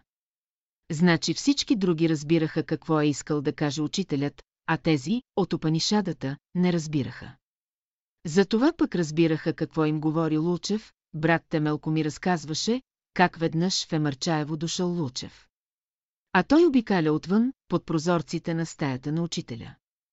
А през това време учителят стои на прозореца и гледа оттам към двора и към околните дървета. Темелко пита Лучев, защо обикаля, а той му обяснява, три часа обикалях. Исках да го хипнотизирам, но не успях. Брат Темелко му се чуди и му казва, брат Лучев, аз знам, че ти си умен човек. Как така ще хипнотизираш такъв велик дух като учителя? Е, за това исках да го хипнотизирам, понеже е голям дух. Та той се смяташе за голям дух, че всичко може и че всичко му е позволено. Но накрая комунистите го осъдиха на смърт. Разстреляха го и му показаха, че е просто смъртен, веднъж брат Ради, като ходил на пазара на римската стена да купува продукти за изгрева, го спрял един скулптор. Казвал се Марко Марков. Искам да ми позираш. Искам да направя паметник на патриарх Ефтини. Ти приличаш на него. Брат Ради се разсърдил и отблъснал скулптора. Дни наред скулпторът върви след брат Ради и го моли. Накрая брат Ради отива да се оплаква на учителя. Учителю, един иска от камък да ме кове. Учителят се усмихва на израза на брат Ради и добавя, това е твоят най-добър ученик. Ти си патриарх Ефтими. Ето защо той иска сега да ти изкове образа в камък. Ще разрешиш. Брат Ради кимва с глава, отива при скулптора, съгласява се и разрешава да му изкуват образа в камъка. Ако сравните една снимка на брат Ради с изваяния образ от паметника на патриарх Ефтини, ще видите, че има пълно покритие на образа от снимката в изваяната скулптура, всеки сам издига вътре в себе си неръкотворен паметник чрез своите дела, чрез своите мисли и чрез своите чувства. Чистотата на идеите могат да се претворят в дела само от хора с светли умове, чисти сърца и праведни дела. 18. Не коригирай и не възпирай божественото. Паша Теодорова беше стенографка. Работеше денем и нощем. През нейните ръце преминаваше редактирането на беседите на учителя. Тя реши да ги редактира като литераторка. Допусна много грешки. Когато учителят отваряше уста, за да говори, винаги казваше и започваше със следната дума – рекох, и след това продължаваше да казва това, което искаше да каже. Но Паша реши да го измени. Според нея, рекох, не било литературно и го написа, казах. Учителят не беше доволен от това нещо. Ами много просто. Учителят предава и дава словото на живия Бог. И за това започва така, рекох, и след това казва онова, което Бог чрез него говори. Ами вземете Библията и вижте пророците как говорят. Те започват така, така говори Господ, или Господното Слово дойде към мене и рече. Ето така е написано и много добре се разбира, че пророкът изрича не своите думи, а думите на Господа, който идва да говори чрез него. Това се отнася за пророците. А тук е дошъл великият учител и Бог говори чрез него. Затова той започва така, рекох и добавя онова, което Бог говори чрез него. А това нещо се промени и се изхвърли. А не трябваше. Това бе груба грешка, много от беседите заради литературните корекции бяха променени. Това е един голям нейн грях. Тя направи и друга грешка. На нейно име беше записана една трета идеална част от салона. Когато излезна законът за едрата градска собственост, я запитаха, от къщата ли се отказваш, или от салона, тя се отказа от салона, за да си запази къщата. Последствията за нея бяха тежки. Паша ослепя заради това, че се опита да промени словото на учителя и че се отказа от салона. Първо коригира словото, а след това се отказа от салона, заради къщата си. Продадоха я и взеха една сума голяма, с която сума тя смяташе да намери някоя сестра, която да я гледа. Но така се обърнаха нещата, че никой не пожела да я гледа. Дори и за много пари, когато дойдох от Македония за няколко дни в София, аз исках да мина и да обиколя поляната на изгрева, където играехме паневритмия. А поляната беше заградена, беше затворено и имаше порта, заключена с катинар. Отивам при тях и казвам, сестра Паша, аз искам да мина и да обиколя няколко пъти кръга на паневритмията, защото утре си заминавам като учителка в Скопие. Затова дайте ми ключа да си отключа вратичката и като свърша обиколката, отново ще ви го върна. Но тя и сестра и кратко Аня не ми дават ключа, не разрешават да се отключи. Но аз реших да се прекатеря през оградата, да прескоча оградата и така да отида до поляната. Таман прескачам, те дойдоха, хванаха ме за полата и ме свалиха. Започнаха да ме блъскат и да викат, не може, не може. Ти не разбрали, че не може. Аз ги гледам и не вярвам на очите си. Те направо са озверени и ще ме разкъсат. Викам им, слушай, паша, не дейте, не затваряйте поляната и изгрева, защото ще дойде време и ще го затворят за всички. Така аз си тръгнах за Скопие, без да обиколя полянката. Духовните сестри от школата на учителя не ми позволиха. Не мина много време и дойде онова време, когато и поляната, и салона, и изгрева беше затворен за всички. Не само затворен, но разрушен и вече го няма нито изгрева, нито поляната, нито салона. И както се казва в писанието, Псалм 103, стотинки 16, защото преминава вятърът над него и няма го и местото му го не познава вече. Как ще го знае местото онова, което е било върху него като салон, поляна и изгрев, когато днес там са построени руските легации? Ето това е полката, когато някой тръгне да коригира божественото, друг случай. Аз бях в учителска вакансия. Тя свърши и аз трябваше да заминавам при своите ученици на село. Реших да отида при мястото на учителя, там където бе положено тялото му, за да се помоля. Тогава мястото беше оградено с бодлива тел, имаше врата и на вратата бе сложен катинар. Мястото на учителя бе заключено. Точно там заварих една група брати и сестри, дошли от провинцията и сега искаха да се поклонят на мястото на учителя. Огледах се насам, натам и видях, че в мястото беше Йорданка Жекова и няколко други сестри, които беряха ягоди. Извиках, Йорданке, искам да вляза. За да се поклоня на мястото на учителя, защото утре си заминавам при учениците на село. Йорданка се провикна, не може, берем ягоди. Аз не съм дошла за ягоди. Една няма да хъпна. Не, не може. Взели сме решение никого да не пускаме. Йорданке, не правете така. Ще дойде ден и ще го затворят за всички. Не ни пуснаха. Братята от провинцията бяха разочаровани от софиянци. Отидоха си обидени. И какво стана по-нататък? Стана това, което аз казах. Мястото на учителя до 1970 година беше заключено с катинар, властите бяха забранили да се ходи на поклонение на мястото на учителя. Имаше и милиционер, който обикаляше и не позволяваше да се ходи, нито да се прескача през телената ограда. По-късно, след 1970 година, брат ми Иван като адвокат отиде при Кючуков, който оглавяваше комитета по вероисповеданията и от него издейства разрешение за поклонение. Каква е полуката? На времето им казах, не дейте, не правете това. Не заключвайте, защото и за вас ще заключват. Не само това, но и самите вас отвън и отвътре ще ви заключат. Така и стана. Днес някои са заключени и отвън и отвътре, за това нищо не върви. Други са отключени отвън, но са заключени отвътре. Човек може да се отключи сам, единствено със словото на учителя. Само свободни хора могат да работят за делото на учителя. 9 на 10 Сявка Керемитчиева и учениката Веруни, майката на Сявка, Тереза Керемитчиева, ми разказваше, че била придворна дама в двореца на Фердинанд. А баща и кратко бил инженер. Когато са строили железницата до Цариброд, той е бил там командирован. Сявка тогава е била към 10-1-2 години. Учителят е ходил в Цариброд, понеже в онези години той е проучвал черепите на българите и се е занимавал с френологически измервания.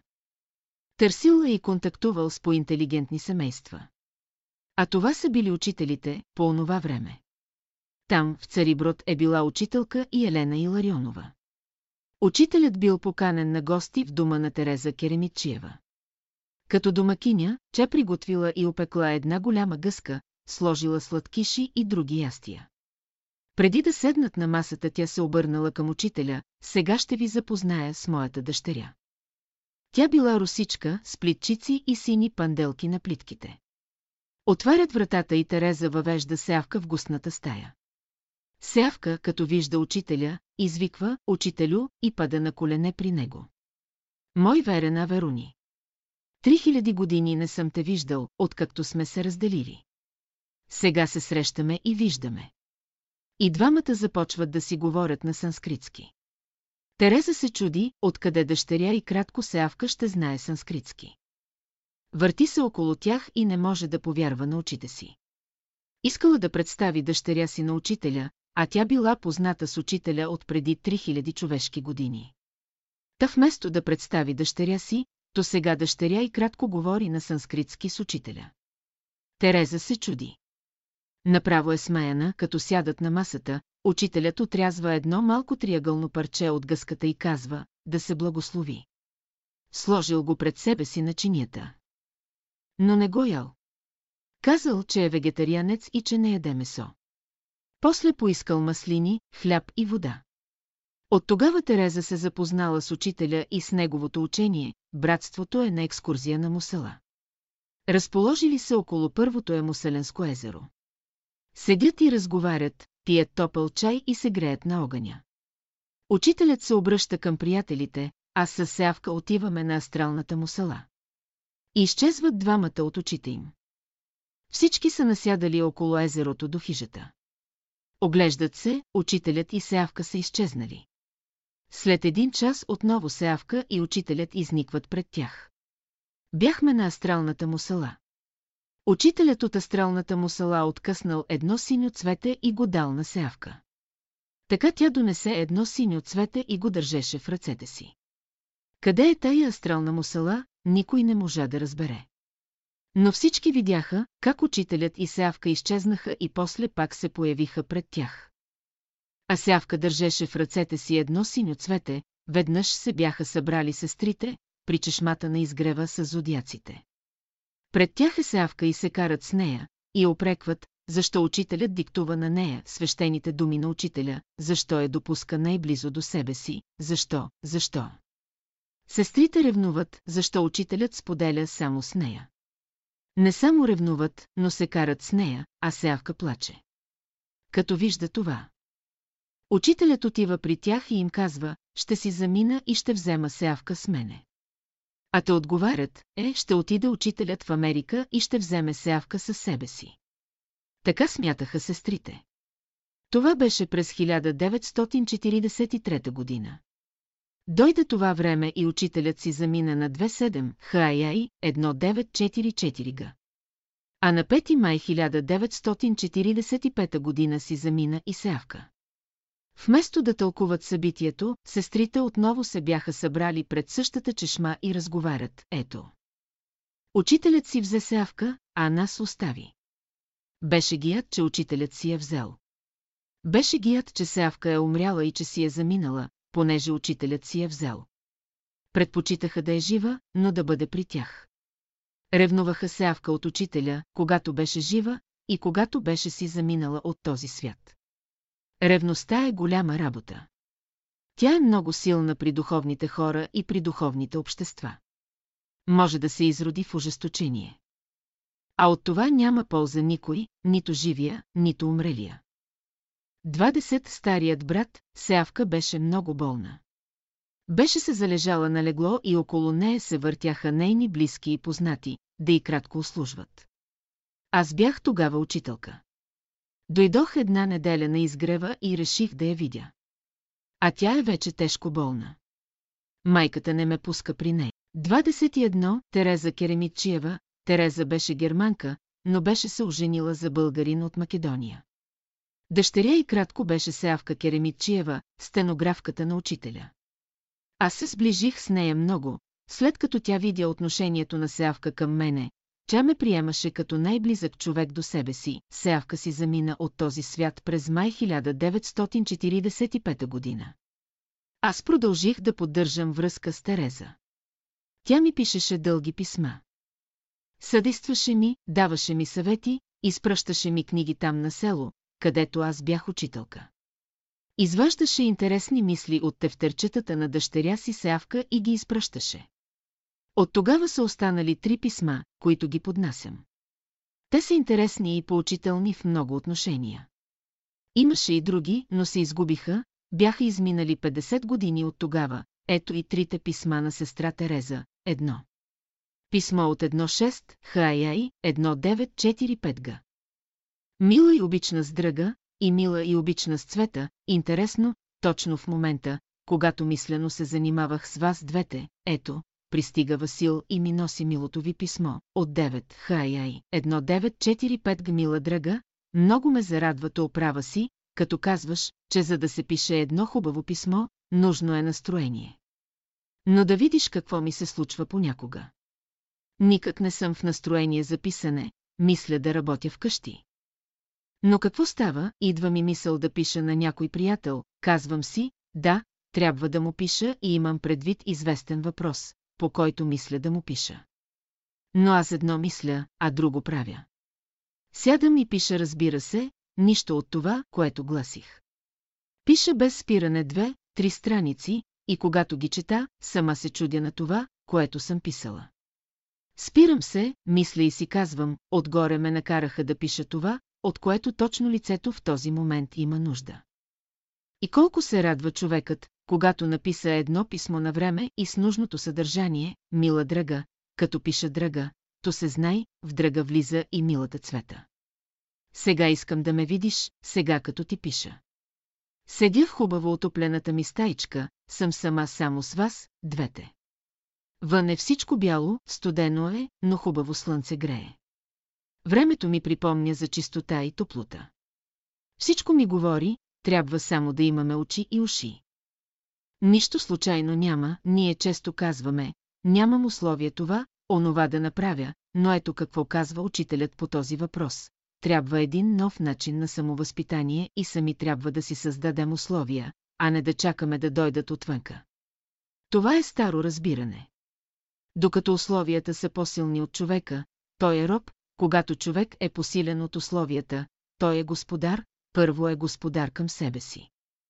И вярно, като размишлявам, добре, тъй е, по-добри условия от тия, които аз сама мога да си създавам, никой не може да ми ги създаде. Пишеш ми, че много мислиш сега, как е минала една година от как нашият обичан учител ни е напуснал. Всъщност той не ни е напуснал, само че сега в неговата същина ние не може да го видим. Но може да го чувстваме. Винаги, когато си спомняме за него, става ни нещо приятно около сърцето. Прям отговор на твоето писмо ще ти дам устно, когато ще дойдеш тук при мене на гости с цвета. Ще ти говоря по този въпрос с учителевите думи, но сега нещо друго. Имате ли време за духовна работа? Хубаво е да си имаме един определен ден за духовна работа. Много добри опитности може да добиеш. Добре е да се медитира и концентрира, и съзърцава. Ето какво казва учителят по този въпрос. Медитация – размишление върху известен въпрос или върху любовта, мира, правда и пр. Например, може да се размишлява, в какво се изразява любовта външно и вътрешно, нейният извор, нейното въздействие, любовта на мушичката, на животните, на човеците, на ангелите, на Бога, какво е влиянието на любовта върху тялото, върху здравето, върху ума, лицето, как действа на мъдростта, как възкрасява мъртвите и пр. Същото и може да се медитира върху един предмет, концентрация. При концентрация има само една мисъл и върху нея се мисли. Например, Бог е светлина, ще проектираш един сноп светлина, бяла светлина се излива върху тебе, съзерцение, когато си създаваш умствена картина, образ. Но когато съзерцаваш един образ, например Христа, трябва да се свържеш и с неговите качества, с неговото съзнание. За да ти се яви един ангел, трябва всеки ден да размишляваш за него с любов, върху неговите качества. Човек, като мисли за тия качества, възприема техните вибрации. По този начин ще се свържеш с учителя, а и степен. При медитацията и съзърцанието развиват се умствени сили, втори степен. Развиват се качествата, върху които се концентрирам, трети степен. Ако размишляваш върху качествата на някое висше същество. Ти правиш връзка с това същество, става една вътрешна връзка, преливане на качествата и стават условия на това същество да работи върху тебе, четвърти степен. Една душа на някого, ще си представиш тая душа, че е храм на Бога и ще изпратиш с любов хубави мисли, това същество ще се повдигне, но същевременно и твоята аура ще почне да вибрира с любовта, която изпращаш на това същество, ви степен. Помагане на делото на учителя на Всемирното бяло братство. Като се молиш на Бога, например за българите, или за цялото човечество, да се пробуди съзнанието им, ще си представиш съзнанието пробудено, любовта се проявява и заживяват братски, но може да бъде придружено с една картина, за когото се молиш, трябва в тази молитва да имаш любов към него, същото е, ако проповядваш, или си учител. Трябва да имаш любов към хората или учениците, за да може да им се въздейства, но тогава и те ще ти помогнат, защото се пробужда божественото в тях и то те обгръща. Ето, мила драга, един метод за работа. Може да направите опит. Когато имаме постоянство, чудесни резултати се достигат. Нали знаеш, ние само трябва да желаем да направим нещо и веднага отгоре ни помагат. О Бога е всичко възможно, Божий дух. Възлюбеният на моята душа, всичко ще върши за мен. Ето и една формула за ограждане, която учителят ни даде на 7, 7, 1939 г, 1, Господи, огради ни с благия си дух, да можем да изпълним Твоята свята воля. 2, Господи, огради ни с благия си дух, да осветим Твоето име на земята. 3, Господи, огради ни с благия си дух, да работим за идването на Твоето царство на земята. Да бъде благословен Господ Бог наш. Амин, най-красивото състояние в света е да се молиш, казва учителят. Колко сме ние щастливи, понеже сме освободени да се грижим за себе си, това Господ прави за нас и колко хубаво ги прави. Освободи ни Той от този товар, мили сестрички, колко е хубаво, че щом искаме, веднага сме заедно и душите ни, в един духовен контакт. Бъдете смели и неуморими в служене на Бога, всичко друго ни е уредено. Колко много още има да се пише, но това остава устно да го изпълня, когато ще ми дойдете на гости за празниците. Как се радвам за тези дни, когато ще си приказваме само за Бога и за учителя ни. Много исках да видя вашата добра майка, сестра и добрият ви баща, но студът ме въздържа да сторя това. Накрая ви поздравявам най-сърдечно, целувам ви, ваша стереза, 2. Писмо от 5 2, 1948 г, обична драга и цвета. С тези редове искам да изпълня обещанието си. Макар, че не разполагам с време, но обещанието си е обещание и не бива да се не изпълни. Ето вечер, в стаята ми настана тишина, всичко спи. Вън снежи много приятно, утре сигурно ще има една бяла покривка.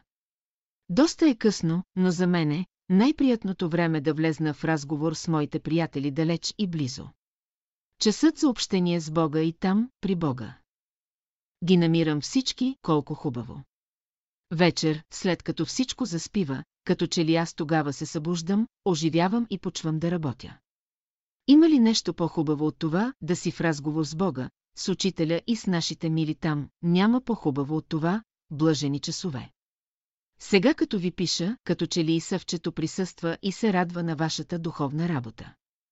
Това е нейното желание, тя много се грижи за вас и ви съдейства. А как и баща ви колко се повдига, като вижда, че вие работите за делото. Също и учителят ви има при себе си и ви помага, вие само дръжте се за Бога и всичко ще се оправи. Не се грижете за нищо, не сте вие, които може да уредите нещата, нещата ви се уреждат от небето, искам да ви пиша сега някои ценни мисли от учителя.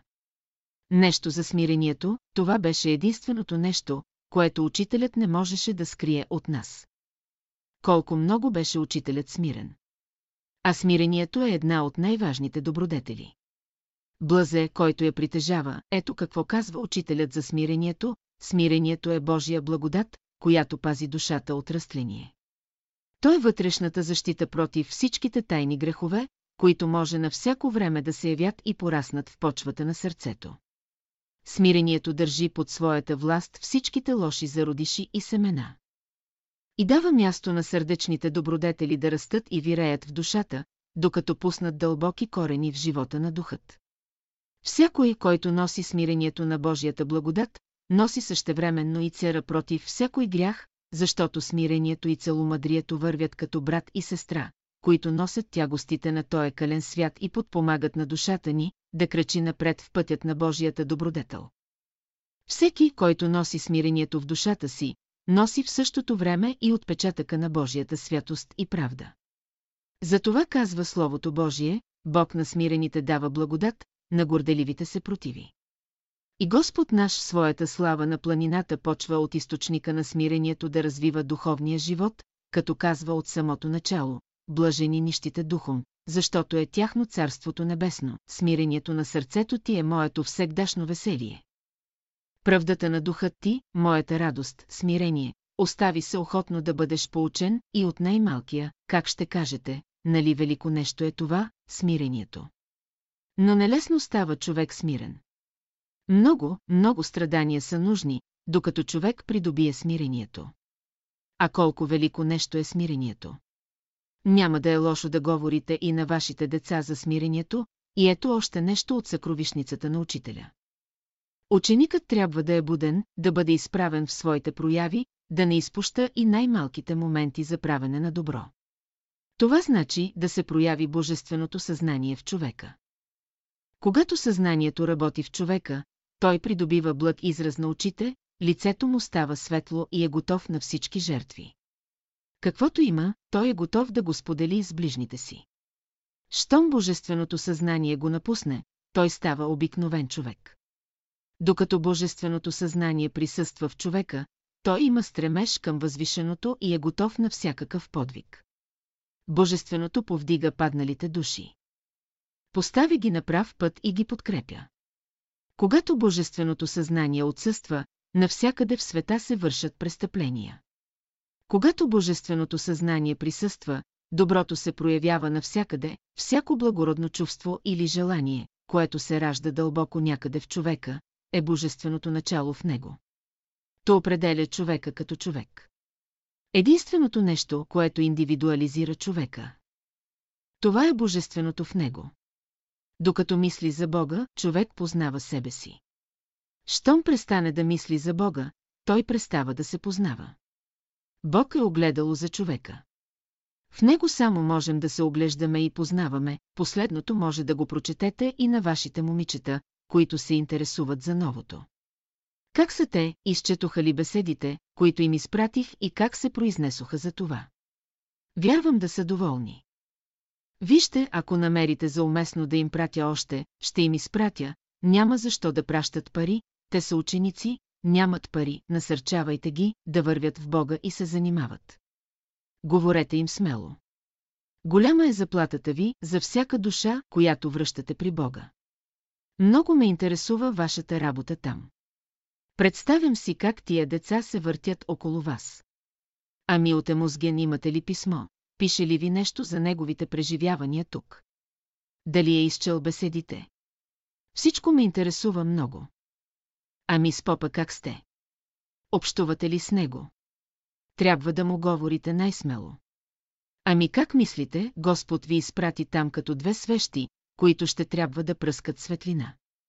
Вие трябва да се радвате, че сте учителеви работници. Вие не знаете още какви чудеса ще преживеете. Бъдете смели, Бог е с вас и във вас, Той е сила. Какви хубави неща ще дойдат сега, ето, полунощ минава, чувствам как сме сега заедно тука.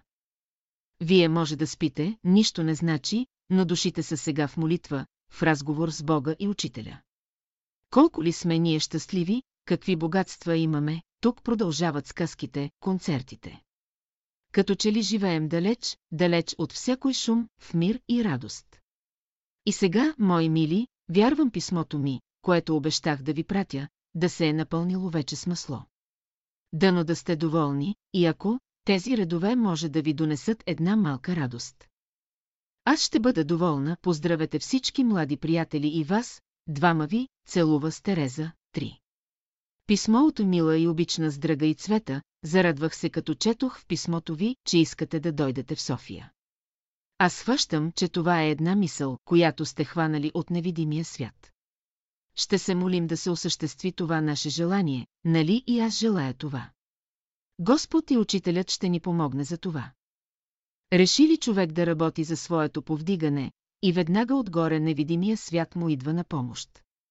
Но когато мислим, че нямаме добри условия, то само на нас се вижда така. Учителят казва, ученикът е над условията, мила драга, интересувате миналото. Учителят нали казва, бъдещия си живот сега си го създаваме, а сегашния ни живот, това е миналото. Всичко онова, което сега не харесваме в живота си. Всичко, което ни създава спънки, това е миналият живот. Сега трябва да създаваме бъдещия си живот. По този въпрос ще приказваме още на изгрева, сега да премина към нашата работа. Писала ви бях за медитация, концентрация и съзърцение. Тези неща ще влизат в нашата работа. Съгласна съм да почнем от 2-2, трети, петък и да спазваме този ден, също и за времето, 10 часа вечер, съм съгласна. Сега хубаво ще е да имаме една специална тетрадка за това. В което ще бележим хода на работата и малките преживявания във време на работата. Велико и славно е да служим на Бога и да пребъдваме в любовта му. Процесът на учението е труден, но приятен, казва учителят. Ще работим свободни по дух. Но все трябва да се спазват известни правила. Например, винаги трябва да се приготвяш за този час на времето. Още от сутринта ще се молим и ще желаем да присъстват невидимите приятели. Учителят на нашата работа добре е, преди да започнем, да влезем в себе си, да възстановим един дълбок мир в нас. След това за първия път ще отворим Евангелието или една беседа с желание Господ да ни каже нещо, и това ще си запишем, после ще кажем добрата молитва и добрия път, аз ви го преписах. След това малко медитация, например върху някои въпроси на добрата молитва, вярвам да я знаете. Или свободно размишление. След това няколко минути концентрация. Може да се концентрираме върху светлината. После четем една страница, по жреби, от една беседа. Казваме добрия път. Това е живот вечен и тъна и формулата, да се прослави Бог в бялото братство и да се прослави бялото братство в Божията любов. За първи път толкова силно ще мислим един за друг, хубаво срещите да станат мислено. В моята стая. Аз съм напълно уверена, че ще имаме резултати. Сега ви желая най-доброто и успех в тази наша работа. Ще знаете, учителят и съвчето винаги ще присъстват в нашите срещи. Сега още нещо и съвкините бележки и с това ще свърша за днес. Има един закон, ти като не обичаш онзи, който те обича пръв, то няма и да те обича онзи, който искаш да те обича, ако в началото още не може да обичаш онзи. Който те обича, то поне да го цениш. Оценката е първата стъпка, после ще дойде любовта. Мъчно е да обичаш един човек, който не те обича, но ти трябва да го обичаш. Страданията правят човек почувствителен, а пък чувствителността е необходима за възприемане и разбиране на любовта. Страданието превръща в любов енергиите на душата, или други думи казано, чрез страданието съзнанието се превръща в любов. Или с други думи, чрез страданието душата се изявява като любов. Един човек, който не е страдал, е груб, а който е страдал, има нежност, мекота и милосърдие. Скръпта е един метод на невидимия свят за префиняване на човешкото естество, за да се засили неговата възприемчивост за една нова светлина, за едно висше изявяване на любовта, за ново откровение на божествената мисъл. Чрез страданията организмът се префинява. За това се казва, през страданието в човека проблясва едно ново откровение за любовта, едно ново откровение за мир, нежност и чистота, двата закона, щом любиш хората, брат си, с това познаваш, че Бог те обича. А щом другите те обичат, с това познаваш, че ти обичаш Бога. Едно, човек се свързва с Христа, когато мисли за Христа, когато мисли с любов. Две, човек се свързва с Христа и когато чете Евангелието свързва се с него и когато върши волята Божия беззаветно. Мерило за любовта, как да познаеш, дали твоята любов е божествена или не. Ако тази твоя любов към някого събужда в тебе любов към всички същества и всички същества ти стават мили, тогава тази любов към този човек е божествена. Ако тази любов към някого усилва твоя идеен живот да служиш на Бога, да се жертваш за Бога и за всички, тогава тази любов е божествена. Ако нямаш желание да обсебиш това същество, което обичаш и не чакаш лични блага от него, тогава тази любов е божествена. Ако онези, които обичаш, в тях се внесат живот, светлина и свобода чрез твоята любов, твоята любов е божествена. Живот значи те да чувстват, че дърбите им се разцъфтяват. Светлина се разбира, че в тях почват да се явяват много нови идеи. А свобода мистично се разбира, че божественото от тях се проявява, без да се ограничава от нишето. Тогава твоята любов е божествена и така, мили сестрички, дано разбирате моето писмо. Разпоредих да ви изпратят една програма за 2-2, трети, вярвам да я получите на време. Ако я получите, много ще се радвам. Също и за свещени думи на учителя наредих. И сега мисля за днес да туря край, часът е вече 12. 30 нощес. Писмото трябва утре да тръгне. Желая ви всичко най-добро и скоро виждане, поздравявам ви най-сърдечно и ви целувам, ваша стереза. 22. Как да се играе паневритмията? За паневритмията ще прочетете онова, което е написано и издадено. Аз ще спомена онова, което не се знае. Когато двойките играят в кръга, учителят бе казал, че между тях трябва да има разстояние от една ръка. Преди да почне паневритмията, те трябва да вдигнат ръцете си в страни и по този начин да се наредят в кръг и така да оформят големината на кръга. Та като почнат да играят, между двойките да има разстояние само една ръка. А сега какво правят? Те играят, а разстоянието между двойките е 2-3 метра. Значи, това не е по учителя. А защо трябва да има само една ръка разстояние между двойките? Защото се получава празно пространство в кръга, получава се пролука и през тази пролука влизат тъмните сили. Тези пролуки учителят ги беше нарекал врати. А понякога ги назоваваше и порти. Обикновено казваше, затваряйте портите. Това означава, че трябва да скъсим разстоянието между двойките.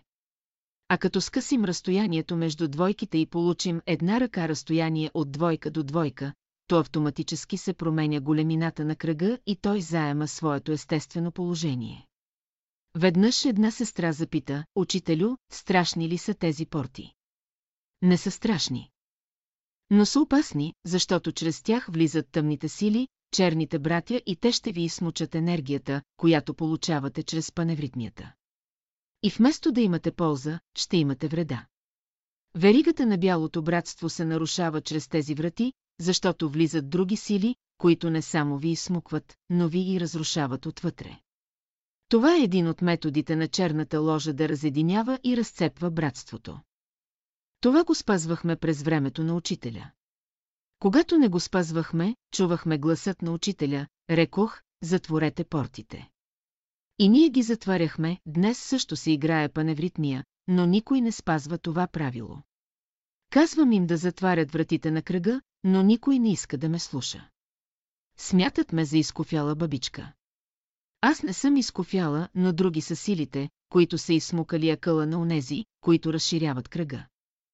Сега има една сестра Емедникарова, която непрекъснато казва «Разширявайте кръга, разширявайте кръга», за да може учението на учителя чрез разширения кръг да се пръсне по света.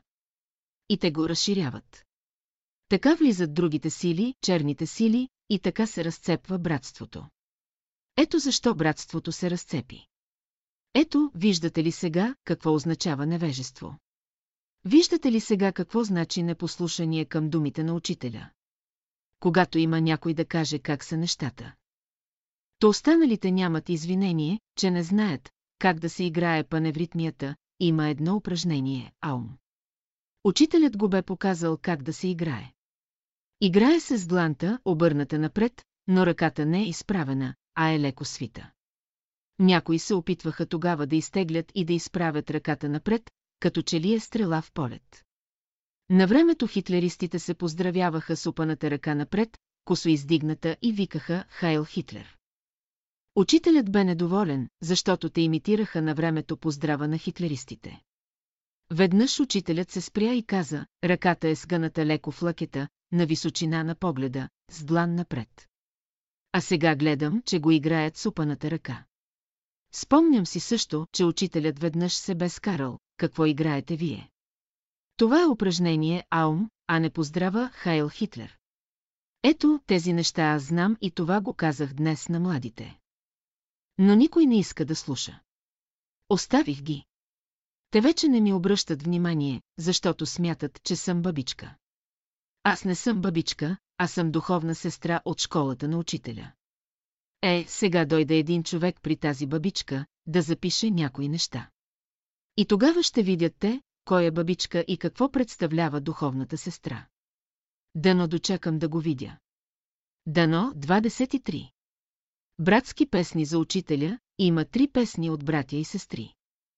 По текст и мелодия от тях за учителя. Те са давани по различно време и по различен повод. Всяка една от тях има своето достоинство. Когато ги пеем, преминаваме от земния свят в онези светове, откъдето тези три песни са свалени, песента на учителя по корен, по текст и мелодия на един брат от провинцията. Казва се Борис Хаджи Андреев от град Ямбол. Текст и музика 1915 година и в дни на изпитания. Ти бъди ми канара, тъй за тебе ще живея и за тебе ще умра, на някой не им хареса защо е дадено така, и за тебе ще умра, понеже се премахвало духовния смисъл, че учението е безсмъртно. Затова взеха, че го промениха и написаха така, и след тебе ще вървя. В някои песнопойки на старите приятели можете да видите, как някоя човешка ръка с мастило е задръскала и прибавила горния текст, а в други е добавено «И за тебе ще работя». Накрая се допитаха до учителя и той каза следното, да стане, така както го е дал авторът, и за тебе ще умра. Чухме това и започнахме така да го пеем отново. Някои не бяха съгласни, защото учителят пред Гради Минчев бе казал, във връзка с този стих, следното, ако аз съм на вашето място, то ще го пея така, и за тебе ще пея. Това накара учителят да разгледа този въпрос в една беседа. Ще си я намерите и ще си я прочетете. Там учителят казва, че ако ученикът не може да положи живота си за Христа и за делото на учителя, то той напразно се е родил на земята и е загубил условията и времето, когато трябва да защити учението. А защитата на учението става единствено, когато ученикът прилага словото на учителя чрез своя живот и живота си го полага за учението. Ето, това е вътрешният смисъл на това четиристишие.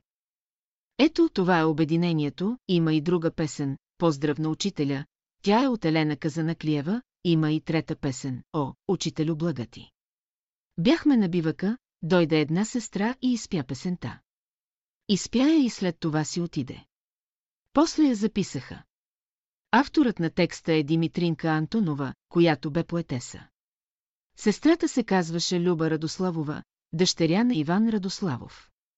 Тя излезна от храстите с дълга светла рокля и най-тържествено е изпяла и се поклонила пред учителя. Било е цяло свещено действие, което поразило всички. Това нещо се помни и до днес, 24. Стопанката на бивака, бяхме на екскурзия с учителя на бивака. Беше 6 април, на празник Благовещение, по стар стил. За пръв път излизаме на бивака тази година. Отидох до чешмата и гледам, отгоре на камъка, едно колело като огромно цвете.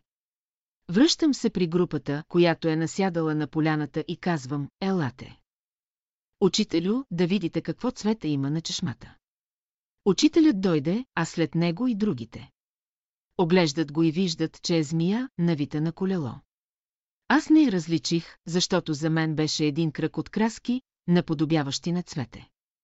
Учителят пристъпи към нея и тя си вдигна главата. Тогава видях, че е змия и извиках от уплаха. Идва брат Цеко стояга, а другите братя взеха камъни и искаха да я убиват. Учителят ги спря, това е стопанката на мястото. Това е стопанката на бивака. Няма да я убивате. Учителят се наведе към змията и така, змията и учителят се гледаха доста време. После змията наведе глава, разви се от кълбото и се свлече от чешмата и тръгна надолу. А беше дълга змията към 2 метра. Учителят ме пита, оплаши ли се? Не, аз я мислех за някакво цвете. Но после, като си вдигна главата, разбрах, че е змия и се оплаших. И от тогава не съм се срещала с змия. Много пъти съм била с учениците на екскурзия. Понякога те идват и викат, учителко, ето тук има змия. Отивам и гледам на посоченото място. Няма змия. Отишла си. И друг път не срещнах змия в живота си. 25 опит с три показалеца, бяхме на поредната екскурзия на бивака. Връщаме се оттам по пътеката един след друг. Минаваме през поляните. Тревата бе висока, а вятърът я люлее. Един след друг вървяхме аз, Игнат Котаров, доктор Паскалев и доктор Кадиев. Ние вървим напред пред основната група. Игнат разправя смешни работи и ние се превиваме от смях. Смеем се на висок глас. Учителят върви непосредствено след нас. Ние кръчим през поляните, а вятърът люлее тревата. По едно време спираме и се обръщаме към учителя, виждате ли, и тревата се смее. Казвате нещо смешно и тя се смее и превива от смях. Чак тогава огледахме високата трева и виждахме как вятърът я люлееше, и той преминаваше през тревата на вълни, на вълни. Учителят се обърна към мене, хайде сега, легни на тревата. Аз легнах на тревата. Около мен се изправи сестра ми, учителят и тримата братя. Сложи си дланите на гърдите, така че лактите да се опрат на тревата. Хубаво се опани. Аз съм легнала по гръб и двата лакътя опират на земята. Чуди се какво учителят ще прави с мен. Тогава учителят се обърна към Игнат и доктор Кадиев. Вие, със своите показалци на дясната си ръка, ще подхванете двата лакътя на сестрата отдолу, отляво и отдясно. А брат Паскалев ще си сложи показалеца под главата. Те клекнаха и всеки постави своя показалец там, където учителят бе посочил. После той каза, сега вдигайте с показалците. Ама как така, учителю? Дигайте. И те ме изправиха и аз стъпих на краката си. Така те ме изправиха на крака, с един пръст, както бях легнала на земята. Вкъщи опитахме да направим със сестрите ми същия опит с мене. Не успяха. Нямаше го учителят, братята и тревата, която се люлееше на вятъра, която се превиваше от смях, 26. Пръстът на балерината, бях ученичка в 8 клас. Един от пръстите на дясната ми ръка ме болеше. Беше се инфектирал. Бях изрязала с ножичката кожичката около нокътя и бе станала инфекция. Пръстът се поду и китката отече. Страхотни болки. Отиваме майка ми, брат ми и аз при учителя. Те ме водят и ме подпират, а аз едвам вървя. Учителят прегледа пръста и каза, ще сложите квас на пръста. Разтичахме се и намерихме квас. Тогава жените месеха хляб в къщи и имаха винаги квас. Тестото трябваше да втасва, след това го умесваха и след това го слагаха във фурните, където го печаха. На другия ден отиваме отново при учителя. Развърза пръста ми. На едно място бе пробило и леко изтичаше гной. Учителят взе пръста ми, хвана го с двете си ръце и започна да го изтисква. Излезе много гной. Аз плача, викам от болки и скачам. Учителят едва ме удържа. Като държи здраво ръката ми, изтисква гнойта от пръста ми. Казва ми, голяма балерина си.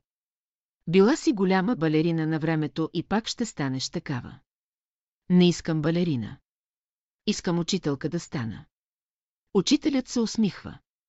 После се обърна към Сеавка и нареди да донесе от рилската вода. Тя отиде и донесе едно шише, натопиха едно парцалче с рилската вода и учителят го превърза. Така пръстът на балерината оздравя. А преди това бяхме отишли при един лекар и той бе казал, че това е панарициум и че трябва пръстът да се реже, като се направят отвори на него, за да изтече гнойта.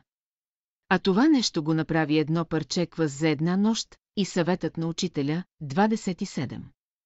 Лечение за славата Божия. Като учителка бях назначена на едно село, отдалечено много от София. Исках да ме назначат в едно близко село. Казваше се Мещица и бе на 5 километра от Перник. Но сестрата на кмета я бяха назначили там, а мен ме назначаваха учителка в едно село Конска, далече, на 18 километра от Брезник.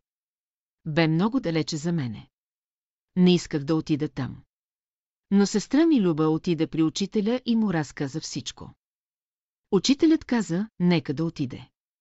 Нека заеме мястото. Аз се съгласих. Какво да правя? Отидох там и всеки ден по телефона говорих от училището с домашните си в София, където също имахме телефон. Бях подала молба до Министерството и се жалвах, че аз, която съм с висше образование, съм изпратена в това село, а сестрата на кмета е назначена в централно място с обикновено педагогическо образование. Затова всеки ден разпитвах по телефона, дали има някакви новини. Един ден при вечер идва при мене една ученичка. Учителко, имате ли кислородна вода? Има, чакай да потърся. Потърсих в аптечката на училището, но нямаше нищо. Защо ти е? Татко го боли ръката. Казах и кратко, че у дома имам спирт, взех го и отидох от тях, за да видя какво става. Там виждам човек, дълъг 2 метра, грамаден, легнал и е в безсъзнание. Ръката му е подута отгоре до долу. От рамото, та до пръстите. Жените в черни забратки плачат около него. Разбрах, че си набул ръката и станала инфекция. Ходил в Брезник в болницата и искали да му отрежат ръката. Не се съгласил. Казали му, че така той ще умре, близките го взели, докарали го с кола и сега го чакаха да умре, аз си казах, че ще приложа онова, което учителят направи с моя инфектиран пръст. Поисках да донесат квас. От две-три къщи събраха много квас. Имах зехтин, намазах ръката му, сложихме отгоре до долу на ръката му кваса и увихме ръката му с повой. Ни жив, ни умрял. Казах, че така ще стои. Ама той до сутринта ще умре. Няма да умре, а ще оживее. Сутринта рано, в 5 часа, ми чукат на вратата. Учителко, ела. Отивам и виждам, че е пробило вече. Потекло е гной. Свалих кваса. Взех един леген и започнах да изтисквам гнойта от ръката в него. Олеле, учителко, колко си малка, а колко боли като ме стискаш. Пусни ме, пусни ме. И пищи, и врещи, и се дере. Нищо, мирувай. Хем стискам ръката, хем изтисквам гнойта, от нея напълних един леген с гной. Изтисках го хубаво. Чувала съм от баба, как се прави блъд мехлем. Взима се вусък, зехтин, бял секъс, чамсекъс и кора от бъс. Реших, че ще го направя този мехлем на печката. Сложих му мехлема и отидох на училището. На обед пак се връщам. Влизам в къщата и що да видя, той седи вече. Вечерта и следващата сутрин отново го превързах. Таман отивам в училището и по телефона ме викат от София. Съобщават, че ме преместват в село Мещица. Министерството е удовлетворило моята молба. Аз се зарадвах. Отивам при болния и го превързвам. Съобщих, че утре си заминавам. Като научи, цялото село седна да плаче. Това бе чудо за тях. Леле, леле, не ни оставяй. Такъв Божи помощник си намерихме. Казвам, помолете се за мене. Аз имам братя, сестри, майка, баща. Тук е далече за мене. А от Мещица е близко до Перник и оттам ще си пътувам често до София, сутринта натоварвам багажа на каруца. Селените ми сложиха един сандък и в него сложиха орехи. Ябълки и круши. Волската кола тръгна, а селянките и учениците вървят от двете страни на колата, чак до Брезник. Вървят и плачат. А това са цели 18 километра. Това оздравяване бе за тях чудо. И за самата мен беше чудо. Те разбраха, че тук има нещо друго, което излекува болния. Но го оцениха на време, а сега ме придружаваха, за да покажат, че не са неблагодарни и много добре знаят какво нещо е доброто. Когато се направи на време. Когато слагах кваса, тогава аз казах, за славата Божия, за славата на учителя ще направя този опит. Но Бог да ми помогне. Бог ми помогна. И един човек бе спасен. После този селянин ме намери в мещица. Донесе ми в ръкатка масло. То е нещо като глинено гърне, но отгоре има напрекоглинена дръжка, която служи да се носи гърнето. За това се казва ръкътка. Селянинът остави маслото на хазайката и беше им разказал целия случай. Чува кръчмарят, който е съсед и казал, моето малко конче си е на болокрака, надолу се е, бере и може да умре. Скоро викайте учителката. Видях кончето и реших да направя опита. Вързахме квас на крака му, наглезена. На другия ден бе пробило. Сложих му блък мехлем. Кончето оздравя. На другия ден идва ветеринарният фелчер и крещи, ти лекар ли ще се пишеш? Ще ми взимаш хляба. Ще те дам под съд. Защо, бре, че аз добро съм направила? Не е грехота това. Пари не съм взела. Всички селени ме защитиха, доброто е винаги добро. А когато се прави за славата Божия, тогава идва чудото и стават чудеса Божии, за да говорят за силата Божия. 28. Защо на изгреване се построи дом за братството, когато отначало брат ми Иван отиде при учителя, тогава той водеше кореспонденция с розенкройцерите от Америка. Те му изпращаха разни формуляри с зададени въпроси, за да отговаря на тях. И ако отговореше на всички въпроси, щяха да го приемат като член на розенкройцерите. Но брат ми е начетен и отговаря на всички въпроси. Те са очудени. Че той знае толкова много неща. Той им пише, че е от Бялото братство. Те му отговарят с писмо, че трябва да се определи или да бъде към розенкройцерите, или да остане към Бялото братство в София. Не можело да членува към двете общества. Брат ми остава в Бялото братство и изпраща своето решение. Имахме запазена тази кореспонденция, един ден брат ми отива при учителя и го пита, учителю. Бялото братство има ли средства? И му показва снимки на розенкройцерите в Калифорния, където имат голям хотел, където всеки, който е член на тяхното общество, може три месеца в годината да квартирува там, да живее, като нощувката и храната е безплатна. През това време там се четат лекции от лектори. Брат ми показва изпратените му снимки и там много добре личи какъв салон имат, какви читални. Басейни, площадки за почивка и спорт. А тези снимки са специално изпратени от розенкройцерите на брат ми, за да се увери какво представлява тяхното общество. А сега той ги показва на учителя. Учителят ги разглежда внимателно и казва, имаме и повече средства от розенкройцерите. Но иди при брат Тодо Стоименов и му кажи, че те изпращам. А и да ти каже, може ли да направим тези неща. Които показваш тук на снимките. Брат ми отива при Тодо Стоименов и му казва, брат Стоименов, бях при учителя, показах му снимки, за да види как розенкройцерите имат хотел в Калифорния, как имат ресторант, където се хранят, как имат салони, библиотеки и те научителят ми нареди да ти покажа тези снимки и да те питам, дали братството има средства и възможности, за да застроим изгрева по този начин. Тодо Стоименов му изкрещява, е да си вървиш. Вчера си дошъл в братството. Сега искаш това и онова. Искаш да командваш. Скоро да си вървиш от тука. Скарва му се доста яко. Брат ми е млад тогава. Засрамен си тръгва и не може да проумее, как става така, че учителят го праща при него, а той го пади. Тръгва си и срам го е да мине покрай приемната на учителя. А тръгва зад лешниците. В двора имаше дълги маси на които обядвахме, а зад тях бяха посадени лешници и се бяха издигнали големи храсти. Затова брат ми минава зад тях. Не иска никой да го види, защото го е срам. Но учителят стои пред вратата на приемната стая.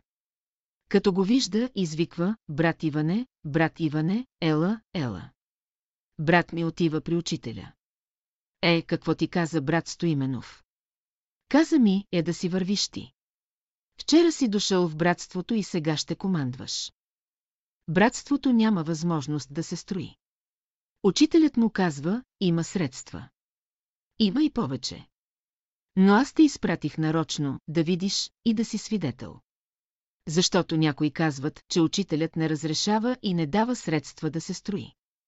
Не учителят е този, който не дава. Но други са, които не разрешават и не дават. А братството има повече от розенкройцерите и може да построи много повече и похубави неща от розенкройцерите.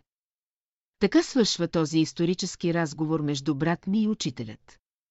Ето, тази опитност е много важна, както по отношение на розенкройцерите, така и за изгрева. Аз бях чувала и от други хора, че учителят е искал да се построи двуетажен дом за братята и сестрите. да има по две стаи за семейните и по една стая за самотните. Трябвало в полукръг да се построи там, където е сега мястото на учителя. Но Тодо Стоименов и другите около него не дадоха да се продума.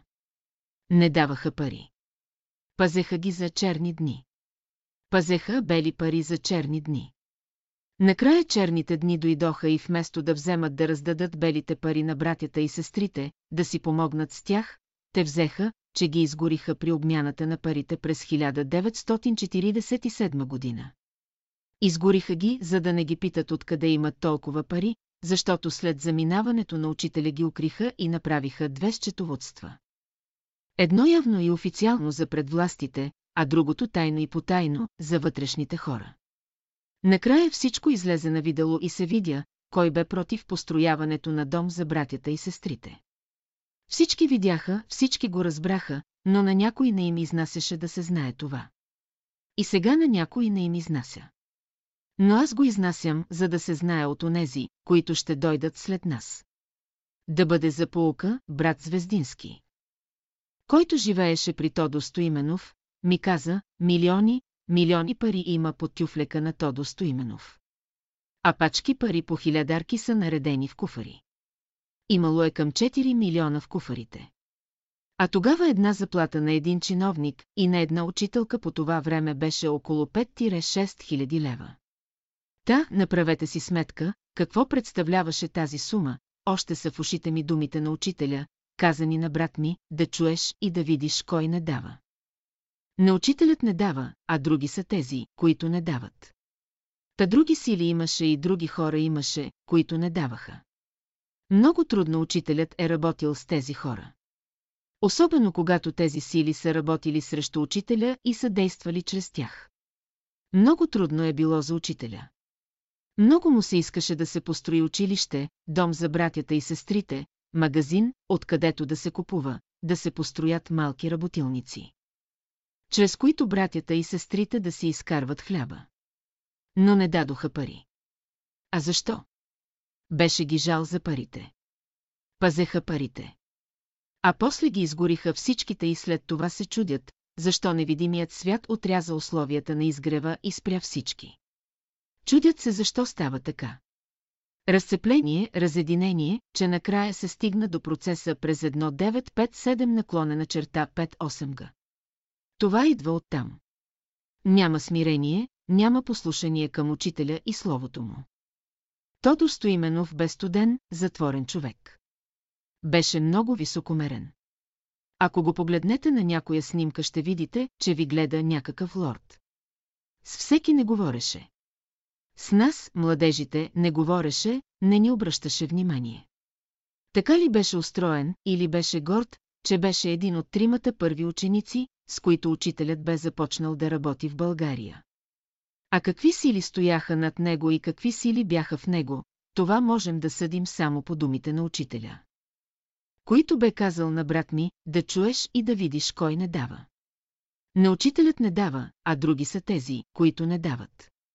Та като споменавам за учителя, трябва да спомена и другите, които не даваха. Тези, които не даваха, бяха онези сили, които работеха срещу учителя и неговото дело. Тези сили присъстват и днес в братството 29. Баницата с сестра ми Люба бяхме на изгрева и останахме за обяд. В трапезарията, след редовната супа, ни поднесоха по едно парче баница, която сестрите бяха направили в кухнята. На нас ни се паднаха две парчета баница. Не изядохме, но си я увихме в книжка, за да я занесем на баща ни. А баща ни я хареса много. Искаше още. Казахме му, че повече няма, защото са ни дали по едно парче от изгрева. Като разбра, че тази баница е от изгрева, започна да плаче като малко дете и да иска баница. А тогава той беше болен. Нямаше как, отидохме отново на изгрева. Срещаме сестра Станка, която бе готвачката. Станке, дай ни едно парче, ако е останало от баницата. Ето, носиме пари, плащаме си и с тия пари двете ви баници може да се направят. Има три парчета, оставени за учителя. Не давам нито без пари, нито с пари. Станке, баща ни е болен и плаче за баница. Станка не скланя. А е при вечер. Ние се чудим какво да правим. Пристига след малко учителят, без някой да го е викал, без някой да му е казвал за нашата молба. Идва и нарежда, Станке, дай две парчета на сестрите. А едно парче от баницата ще оставите за мене. Но, учителю, те са оставени за вас. Аз пък ти казвам, две парчета ще им дадеш, а едно ще оставиш за мен. Обръща се към нас и казва, много здраве на баща ви от мене и дайте му баницата. За която плаче. Учителят се обръща и си тръгва. Както беше дошъл, без някой да го е викал, без някой да му казва за нашата молба, така си и тръгва, както си дойде. Занесохме баницата на баща ни, казахме, че е от учителя, предадохме му поздравленията, а той непрекъснато плачеше от радост и благославяше. След време баща ми оздравя и живя още много, много дълго. 30 Звездински, на времето Димитър Звездински е бил голям комунист. Дадена му била задача да хвърли във въздуха влака, който тръгвал от София за Дупница. Той е живял в град Дупница. Жена му скоро била родила и е имал малка дъщеря. Но жена му била болна. Той застанал до една гара, държал куфър, пълен с динамит, който трябвало да сложи под релсите и чрез него да хвърли във въздуха влака. А било лятно време. Било е вечер. Поглежда небето, а по небето звезди, звезди, звезди. Гледа звездите и си мисли, в този влак пътуват хора, пътуват майки с деца, а други ги чакат вкъщи. Аз, като изпълня тази задача на партията, ще убия толкова хора. Поглежда отново към небето и след това отсича, аз това няма да направя.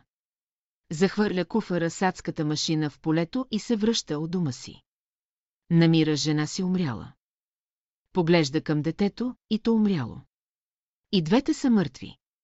Побягва от дупница, защото знае, че партията ще го накаже, че не е хвърлил влака във въздуха. А във влака пътувал не знам кой си министър. Целта е била да се убие този министър. Димитър бяга от Дупница и пътува пешком. Отива в Пловдив и се кръщава Звездински. А имал друго име. От това, че гледал небето и звездите, изведнъж се променил. Взел, че се нарекал Звездински. В Пловдив попада на братска група, чува за учителя и оттам идва в София, при учителя. И тук става ученик. И неговия брат Михаил също идва в София, преименува името си на Звездински. Заедно сме ходили в Емърчаево при учителя с двамата братя. Димитър е работил като санитър в туберкулозната болница. Веднъж се оплакал на учителя, учителю, много се страхувам да не се заразя от тези туберкулозно болни. Учителят му дал съвет, преди да влезеш в болницата, ще се обърнеш към небето и ще кажеш, Боже, помагай. И ще влезеш спокойно. И така правил години наред и не се заразил. Казваше ми, че като отивам някъде и застана пред някоя врата, да погледна към небето и да кажа, Боже, помагай. Този съвет го спазвам и до днес, та много е важно, кога човек трябва да погледне към небето, кога да зърне звездите по небето и кога да вземе решение да служи на Бога. 31. Цеко, Цеко беше много интересен. Говореше в Рими. Римуваше думите. Казваше за себе си, аз съм Цеко, дошъл отдалеко. Учителят му беше казал, че някога в предишно прераждане е бил голям поет, но е съгрешил и за това днес е на такова дередже. Работеше на изгрева, помагаше на всички, беше много работлив.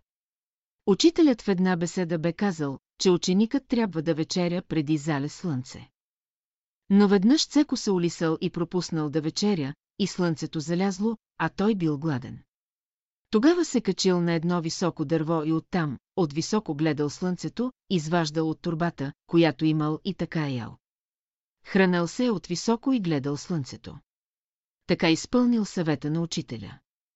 Когато това казали на учителя, то той се захласнал да се смее.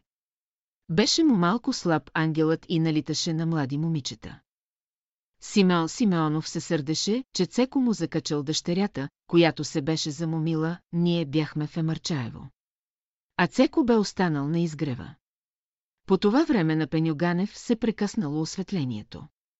Цеко беше електротехник. Качва се на стълба, за да поправя жиците. Пипнал където не трябва, хваща го ток, пада от стълбата на земята и умира на място. А точно в това време в Емърчаево учителят казва, двама братя да отидат в София да приготвят цеко. Всички се чудят какво ли ще е това. Нито знаят за случката, нито се сещат какво иска да каже учителят с това, че трябва да се приготви Цеко. Пристигат в София на изгрева двамата братя и разбират, че Цеко е умрял. И те го приготвят за погребение.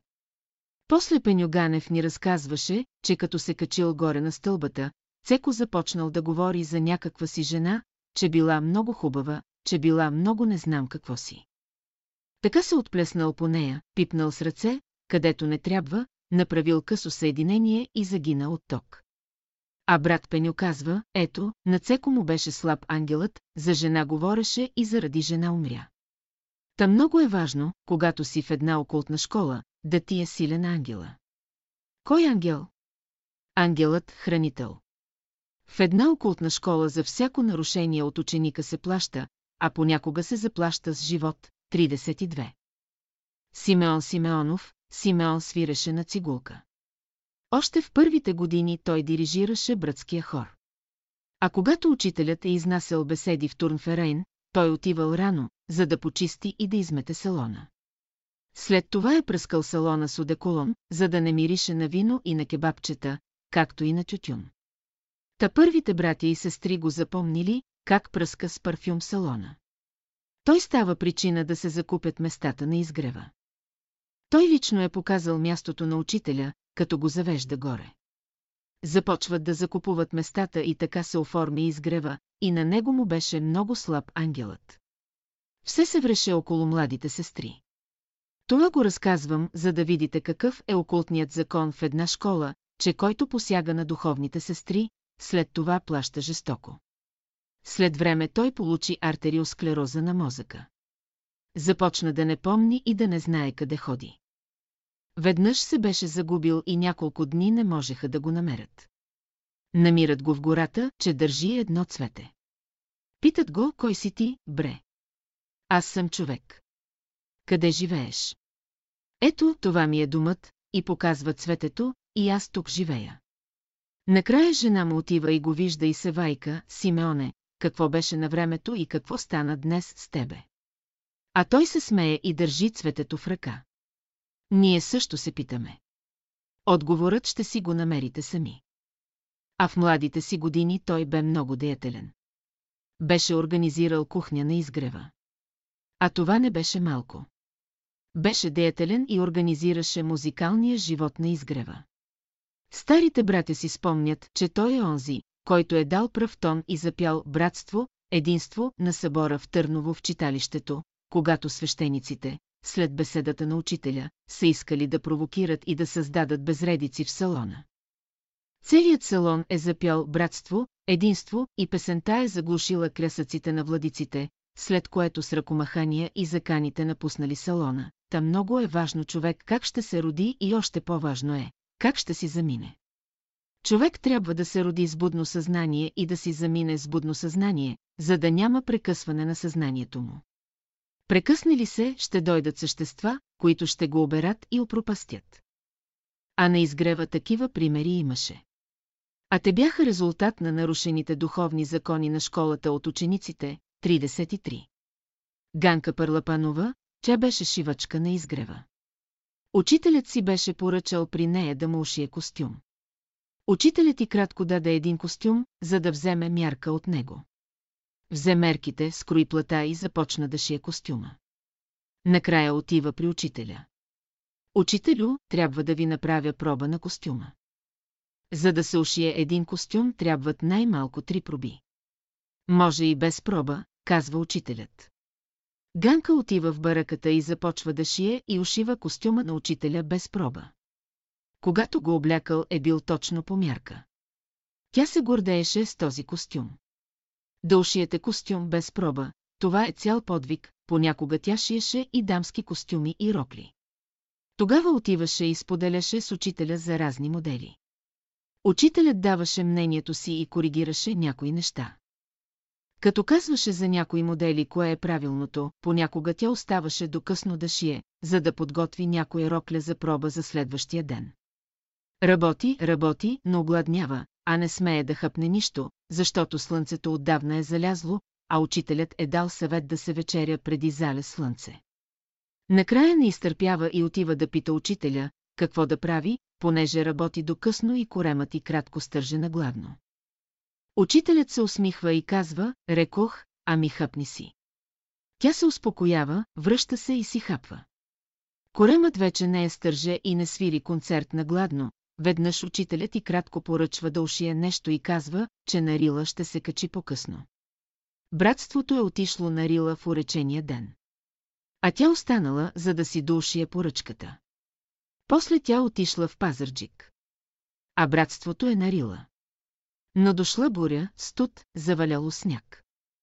Един ден учителят тръгнал към изхода на второто езеро. Питат го, къде отивате, учителю, по това време. Ей, излизам да посрещна гости. По това време изгрява слънце, стопля се. А отдолу, от долината, на първото езеро идват Ганка Парлапанова и още двама братя. Тръгнали са от град Пазарджик пеша. Толкова дни наред са ходили само пеша. Учителят ги посреща и казва, ето кой идва, за да оправи времето. Утре сутрин ще станете рано тримата и без да говорите. Ще отидете с братята на езерото на съзърцението. Няма да говорите. Ще отидете там. Каквото видите и каквото чуете, ще запомните и след това ще ми кажете. Тримата стават в три часа през нощта, мълчат и отиват на посоченото място. И какво да видят? Чуват чудна музика. Виждат ангели с най-различни дрехи и доспехи да играят паневритния. Ама така хубаво играят и такава хубава музика слушат. Че са се захласнали. Мълчат, не смеят да говорят, нито да шавнат. Като се зазорило, постепенно, лека, полека картината избледняла и накрая изчезнала. Връщат се и учителят ги посреща. Учителю, да знаете какво видяхме. Видяхме светли същества и ангели да играят чудни танци. А какви песни само чухме, не е за приказване. Учителят се усмихнал и казал, е, това ще слезне тук и това ще го правим и ние тук. На езерата. А тогава паневритмията не беше още дадена. Тримата я бяха видели да се играе първо от ангелите на небето над езерото на съзърцението. Накрая и това стана. Снесе паневритмията от учителя и дойде онова време, когато и играехме на седемте Рилски езера. Ганка Парлапанова присъства в началния етап, активно следеше как се разучаваше паневритмията на изгрева и беше една от тези. Които и играеше заедно с останалите в кръга. 34 кучето, Катя Грива беше певица, но беше една от онези сестри, които наричахме слънчогледи, защото по цял ден стояха на двора, или пред вратата на учителя с единствената цел да го зърнат и приказват с него. Разбира се, че това пречеше на учителя, а дръзнеше и останалите. Кой знае защо, веднъж влезнала в стаята на учителя и се завряла под леглото на учителя. Лежи там, не мърда, не шава. А защо се е завряла под леглото на учителя, само тя си знае. Учителят влиза в стаята и макар че покривката на леглото му била спусната додолу, той е забелязал, че има човек под леглото. Излиза навън и казва на Игнат Котаров, под леглото ми се е завряло едно куче. Това куче да го изхвърлиш навън. Но внимавай да не те охъпе, защото има здрави зъби. Игнат кимнал с глава и казал, учителю. Аз от куче не се плаша. Но за всеки случай ще взема една тояга, та ако ръмжи, да му завра тоягата в устата. Игнат намира подходяща тояга и леко запристъпвал към леглото на учителя. Внимава и държи тоягата здраво в ръцете си, защото под леглото има куче, което хъпе. Повдига стоягата покривката на леглото, полека се навежда, за да види колко е голямо кучето и какво да види, Катя грива под леглото. Завряла се и лежи по корем. Игнати кратко казва, ей, куче, излизай бързо изпод леглото, че като те млад на стоягата, свитки ще ти излезнат пред очите. А Катя лежи и ръмжи като истинско куче. Игнат е леко сръгва с тоягата. Тя протяга ръка, за да махне тоягата, а той бързо я хваща за ръката и изтегля. И в този момент Катя се навежда и се опитва да захапе с зъби ръката му. Той си спомня думите на учителя. Че това куче има зъби и много лошо хапе. И веднага слага напреко тоягата в устата и кратко. И вместо да му захапе ръката, тя захапва тоягата. А Игнат е здрав и много як. Извлича я, умирява я и я извежда от стаята, а учителят стои навън на пейката и наблюдава как се развиват нещата. Накрая нарежда на Игнат, отведи я от дома и я сложи да си легне на нейното легло. На следващия ден Катя дойде смирена на беседа на учителя. Все едно, че нищо не е било. Какви ли не работи ставаха на изгрева? Какви ли не хора живееха на изгрева? Всеки беше различен от другия и никой с никого не можеше да се сравни и уеднакви. Разнообразие и цветоща многообразност. Това бяха нагледните помагала в школата, с които учениците трябваше да освояват знанията от словото на учителя, 35. Другото куче, казваше се Тълфана Савова, беше поетеса. Пишеше стихове и разкази. Тя също беше една от първите слънчогледи на изгрева. Непрекъснато висеше пред стаята на учителя. Направо клечеше пред стаята на учителя като някое куче. Не позволяваше да влизаме при учителя. Веднъж аз отивам при учителя и трябва да го питам за съвет. Тя се облегнала на вратата на учителя и казва, не може. Учителят не приема. А аз имам голяма нужда да се срещна с учителя. Изведнъж извиквам, ама ти какво си застанала като някое куче пред вратата на учителя и само леш. Ти куче ли си или духовна сестра? Отговаря ми и двете. Аз охранявам учителя. Гледам и се чудя какво да правя. По едно време вратата на учителя се отваря и без да иска Теофана, както се е облегнала на вратата, хлътва навътре. Тя нахълтва в стаята на учителя, а учителят е пред мене, на прага. Затваря вратата зад себе си и говори с мене. А Теофана е вътре в стаята. Сама е нахълтала в стаята, понеже се беше здраво облегнала на вратата му. След като свършихме разговора, учителят отваря вратата, а Теофана стои на прага отвътре, обидена и цялата разплакана. Учителят ти кратко посочва с пръст, нямаш право да правиш това, да не пускаш сестрите и братята при мене. Бог е този, който ги праща при мене и аз изпълнявам волята Божия. Като ги приемам и разрешавам проблемите им. Нямаш право да се бъркаш в работата на Господа. Теофана кимва с глава и вече разбира по друг начин как стоят нещата. Вече има друг поглед. А аз научих и друг закон, как душите человечески общуват с Бога чрез учителя, 36. Помен за сестра Динова, сестра Динова беше от старите сестри. Беше преминала през времето на цялата школа. Отличаваше се с усърдие и си водеше бележки. Правеше резюмета и нейните тетрадки бяха най-изрядни. Навъртяха се години, тя остаря и дойде време и тя си замина. Погребаха я и изминаха 40 дни. На 40-тия ден направиха общ обяд на изгрева, помен за сестра Динова. Поканиха всички. Поканиха и учителя. Той дойде, направиха обща молитва и започнаха да ядат от чините. Учителят по този повод каза, сега сестра Динова яде чрез устата на всички. Запомнихме това и го отеихме в себе си. Тя имаше дъщеря, която се казваше Сийка Динова. Е, дъщерята беше далеч от мястото, което заемаше майка и кратко в братството. Но дойде време и нея и изпратихме за онзи свят. Събраха се и направиха помен за нея. Тогава си спомниха и разказаха и още някои и други случаи за помени на братя и сестри. Казаха мнението на учителя по тези въпроси. А те са засегнати и отпечатани в словото му. 37. Михаил Иванов, във Велико Търново, един месец преди да започне съборът, Михаил Иванов и Кръстю Христов отсядат във вилата на братското лозе и започват да се подвизават като истински учители. Взели една стая, нанесли се там и започнали да гледат на ръце и се обявили за големи ясновидци. Тогава от Търновското братство започнали да им носят храна в стаята, отделно от другите, за да могат да се уединяват и да имат повече време за съзърцение. А другите се хранели на обща маса и от време на време поглеждали нагоре към младите светци, които били на горния етаж.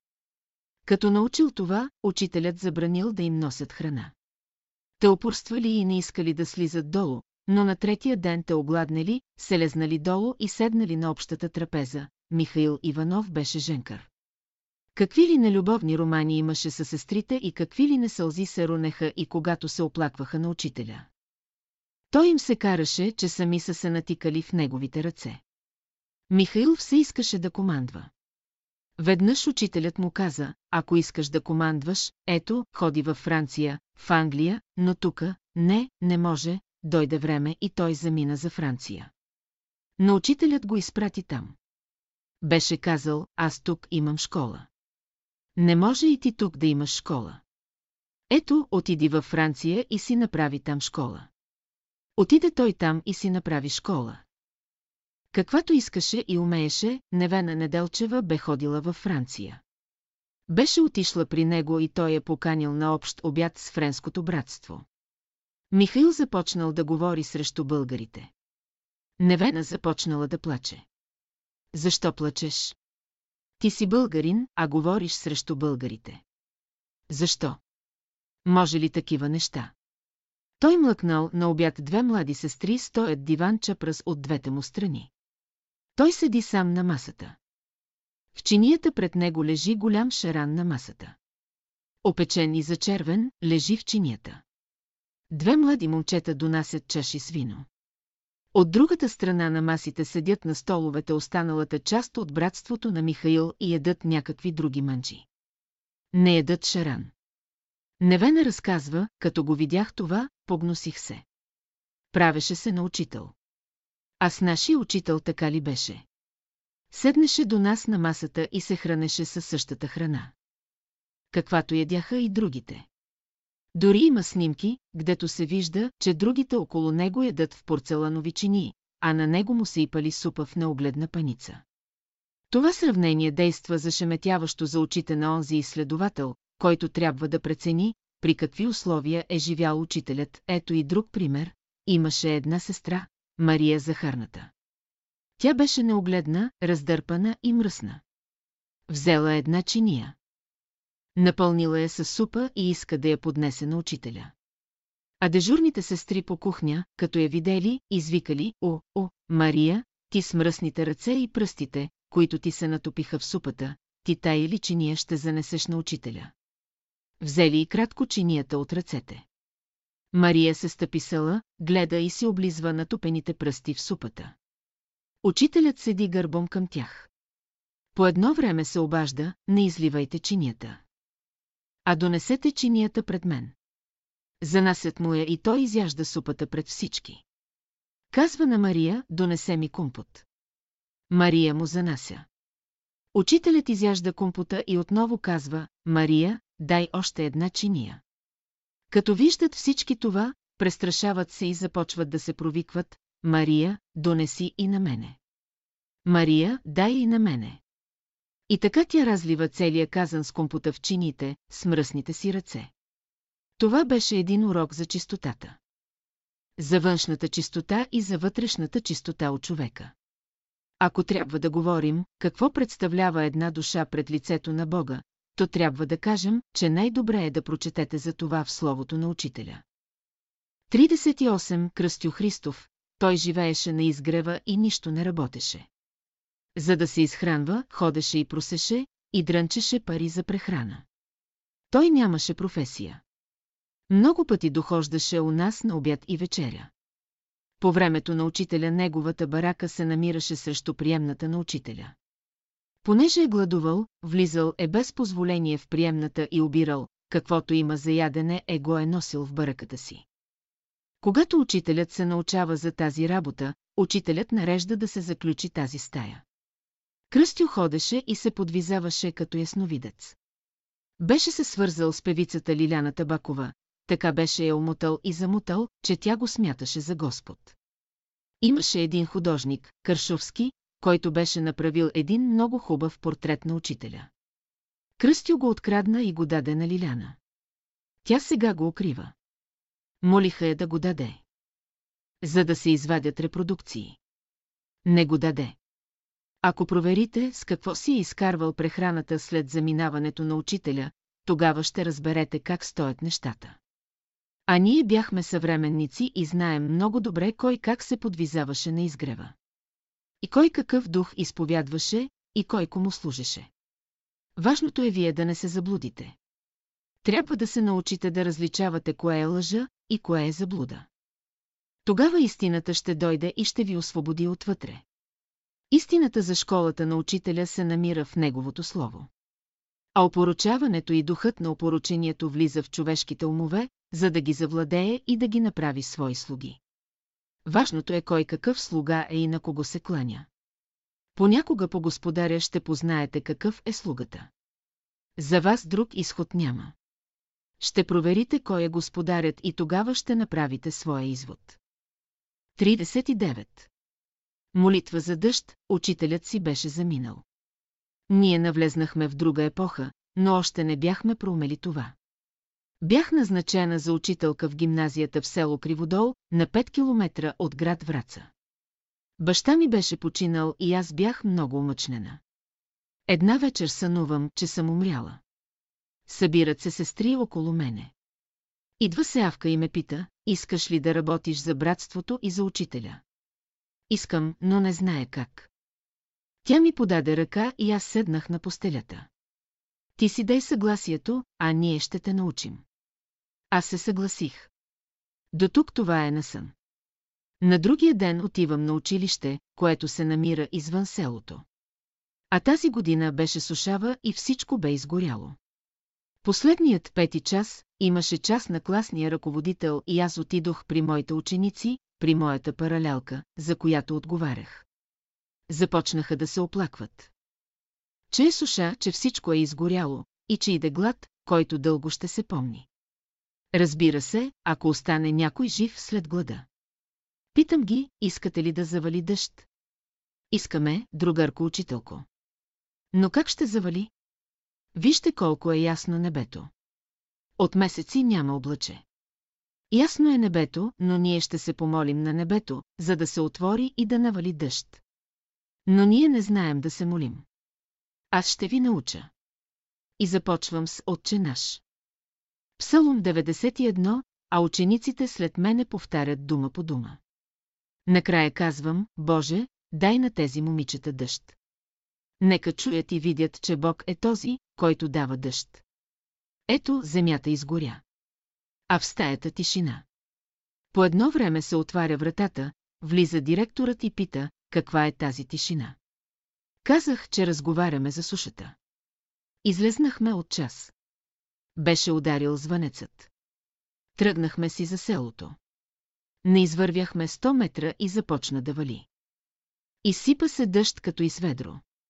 Пороища се стичат от всякъде. Ученичките се стъписаха, сега какво искате, ученици? Да бягаме ли от дъжда? Ще обидим Бога. Нали измолихме от него дъжд? Ние се молихме, а сега да бягаме от дъжда ще е срамота. Училището е на края на селото и учениците решиха да не бягат, а да вървят под дъжда. Вървим така по главната улица. Вървят и пеят. Хората излизат и викат, как не те е срам. Ти си учителка, защо не прибереш учениците си от дъжда? Ще истинат децата, ще се разболеят. Няма да истинат, който иска да бяга. Прибрахме се мокри. Като си отиват вкъщи, казват, майко, другарката учителка е светица. Помолихме се за дъжд и той заваля. А това е цял клас. Над 30 ученички. Хората започнаха да ме викат, да им ходя на гости. Елате у нас, заповядайте у нас. И аз тръгнах от дом на дом. Започнах да чета беседи на учениците. Казвах, че имам извънреден час, а им четях беседи. Бях писала писмо на Боян Боев и той ми бе изпратил беседи. После им раздадох беседи и портрети на учителя. Така продължихме до края на годината. А това бе непосредствено след 9, 9, 1944 г. За това можеше тогава да се развива една такава дейност. По-късно такова нещо не можеше да се случи, 40. Закон за изобилието. Отидохме с учениците в съседно село на екскурзия. Имаше една местност, която наричаха Божият мост. Това беше една тънка ивица земя над една пропаст. Аз съм с моя клас. През време на почивката аз чета беседа от учителя. А две ученички стоят отстрани на пост, но едновременно слушат беседата. Като седнахме на обяд, дойде при нас едно момче, ученик от друга паралелка. Името му беше Благой. А прякорът му бе Емузген. Той беше бедно момче, не си носеше храна, затова му сложихме да яде. Направихме молитва на колене. Казахме Отче наш и 91 псалом. Почнахме да ядем. Обръщам се към учениците, знаете ли как Христос е нахранил толкова много хора с две риби и две тире три хляба? Ето, виждате ли сега, ядем всички вече половин час и пак е пълна трапезата, и храната не се намалява. А целият клас беше от 36 ученички. Всеки си носеше храна. А едат всички както трябва. Тогава момичетата си ядяха както трябва. Не пазеха диети, защото това бяха селски момичета. Те бяха свикнали да работят селска работа, но и да се хранят добре. А сега едат всички, а остава храна. Остана един куп храна. Виждате ли, деца, какво стана сега? Ние се помолихме и дойде законът на изобилието. При него всички са еднакви, всички са равни и всички еднакво разделят Божието благословение. Всички се радват. Такова нещо на мен за пръв път ми се случи. И втори път не се повтори в моя живот. Знаете ли какво значи 36 гимназиални ученички да се молят от сърце и душа? Ако ви се случи това да го видите, то ще видите и ще ви се случат по-големи чудеса от онова, което аз видях. По едно време онова момче, дето прякора му бе мозген стана и пред всички каза, другарко учителко, аз съм от комсомола. Изпратиха ме да ви проследя и да ви шпионирам.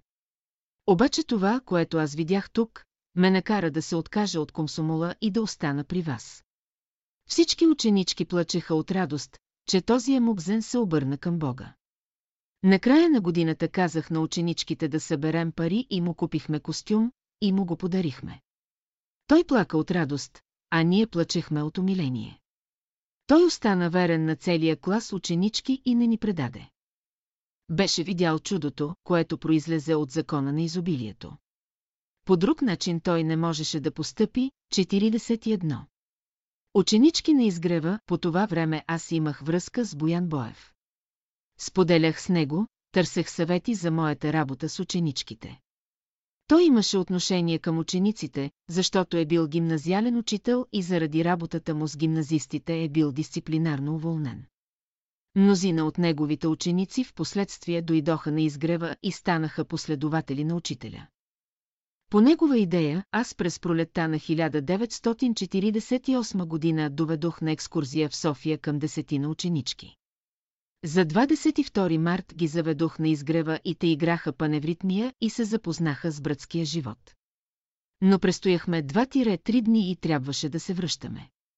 След това последва една продължителна кореспонденция между Боян Боев и моите ученички, това бяха моите златни учителски години. Повече те не се повториха. Ето едно писмо на Боян Боев, изгрев, 1-2 Ви, 1948 Г, любезна сестра драга, тук прилагам писмо до ученичките. Сега ще бъде техният ред да ми пишат. Онзи ден им изпратих препоръчено новата сказка, Духовният образ на учителя, част първа. Част втора ще ви изпратя идната седмица, защото е държана на два пъти. Изпратих ви и новият том беседи, новата мисъл. Пишете ми как прекарвате напоследък. Как работите в училището и с нашите?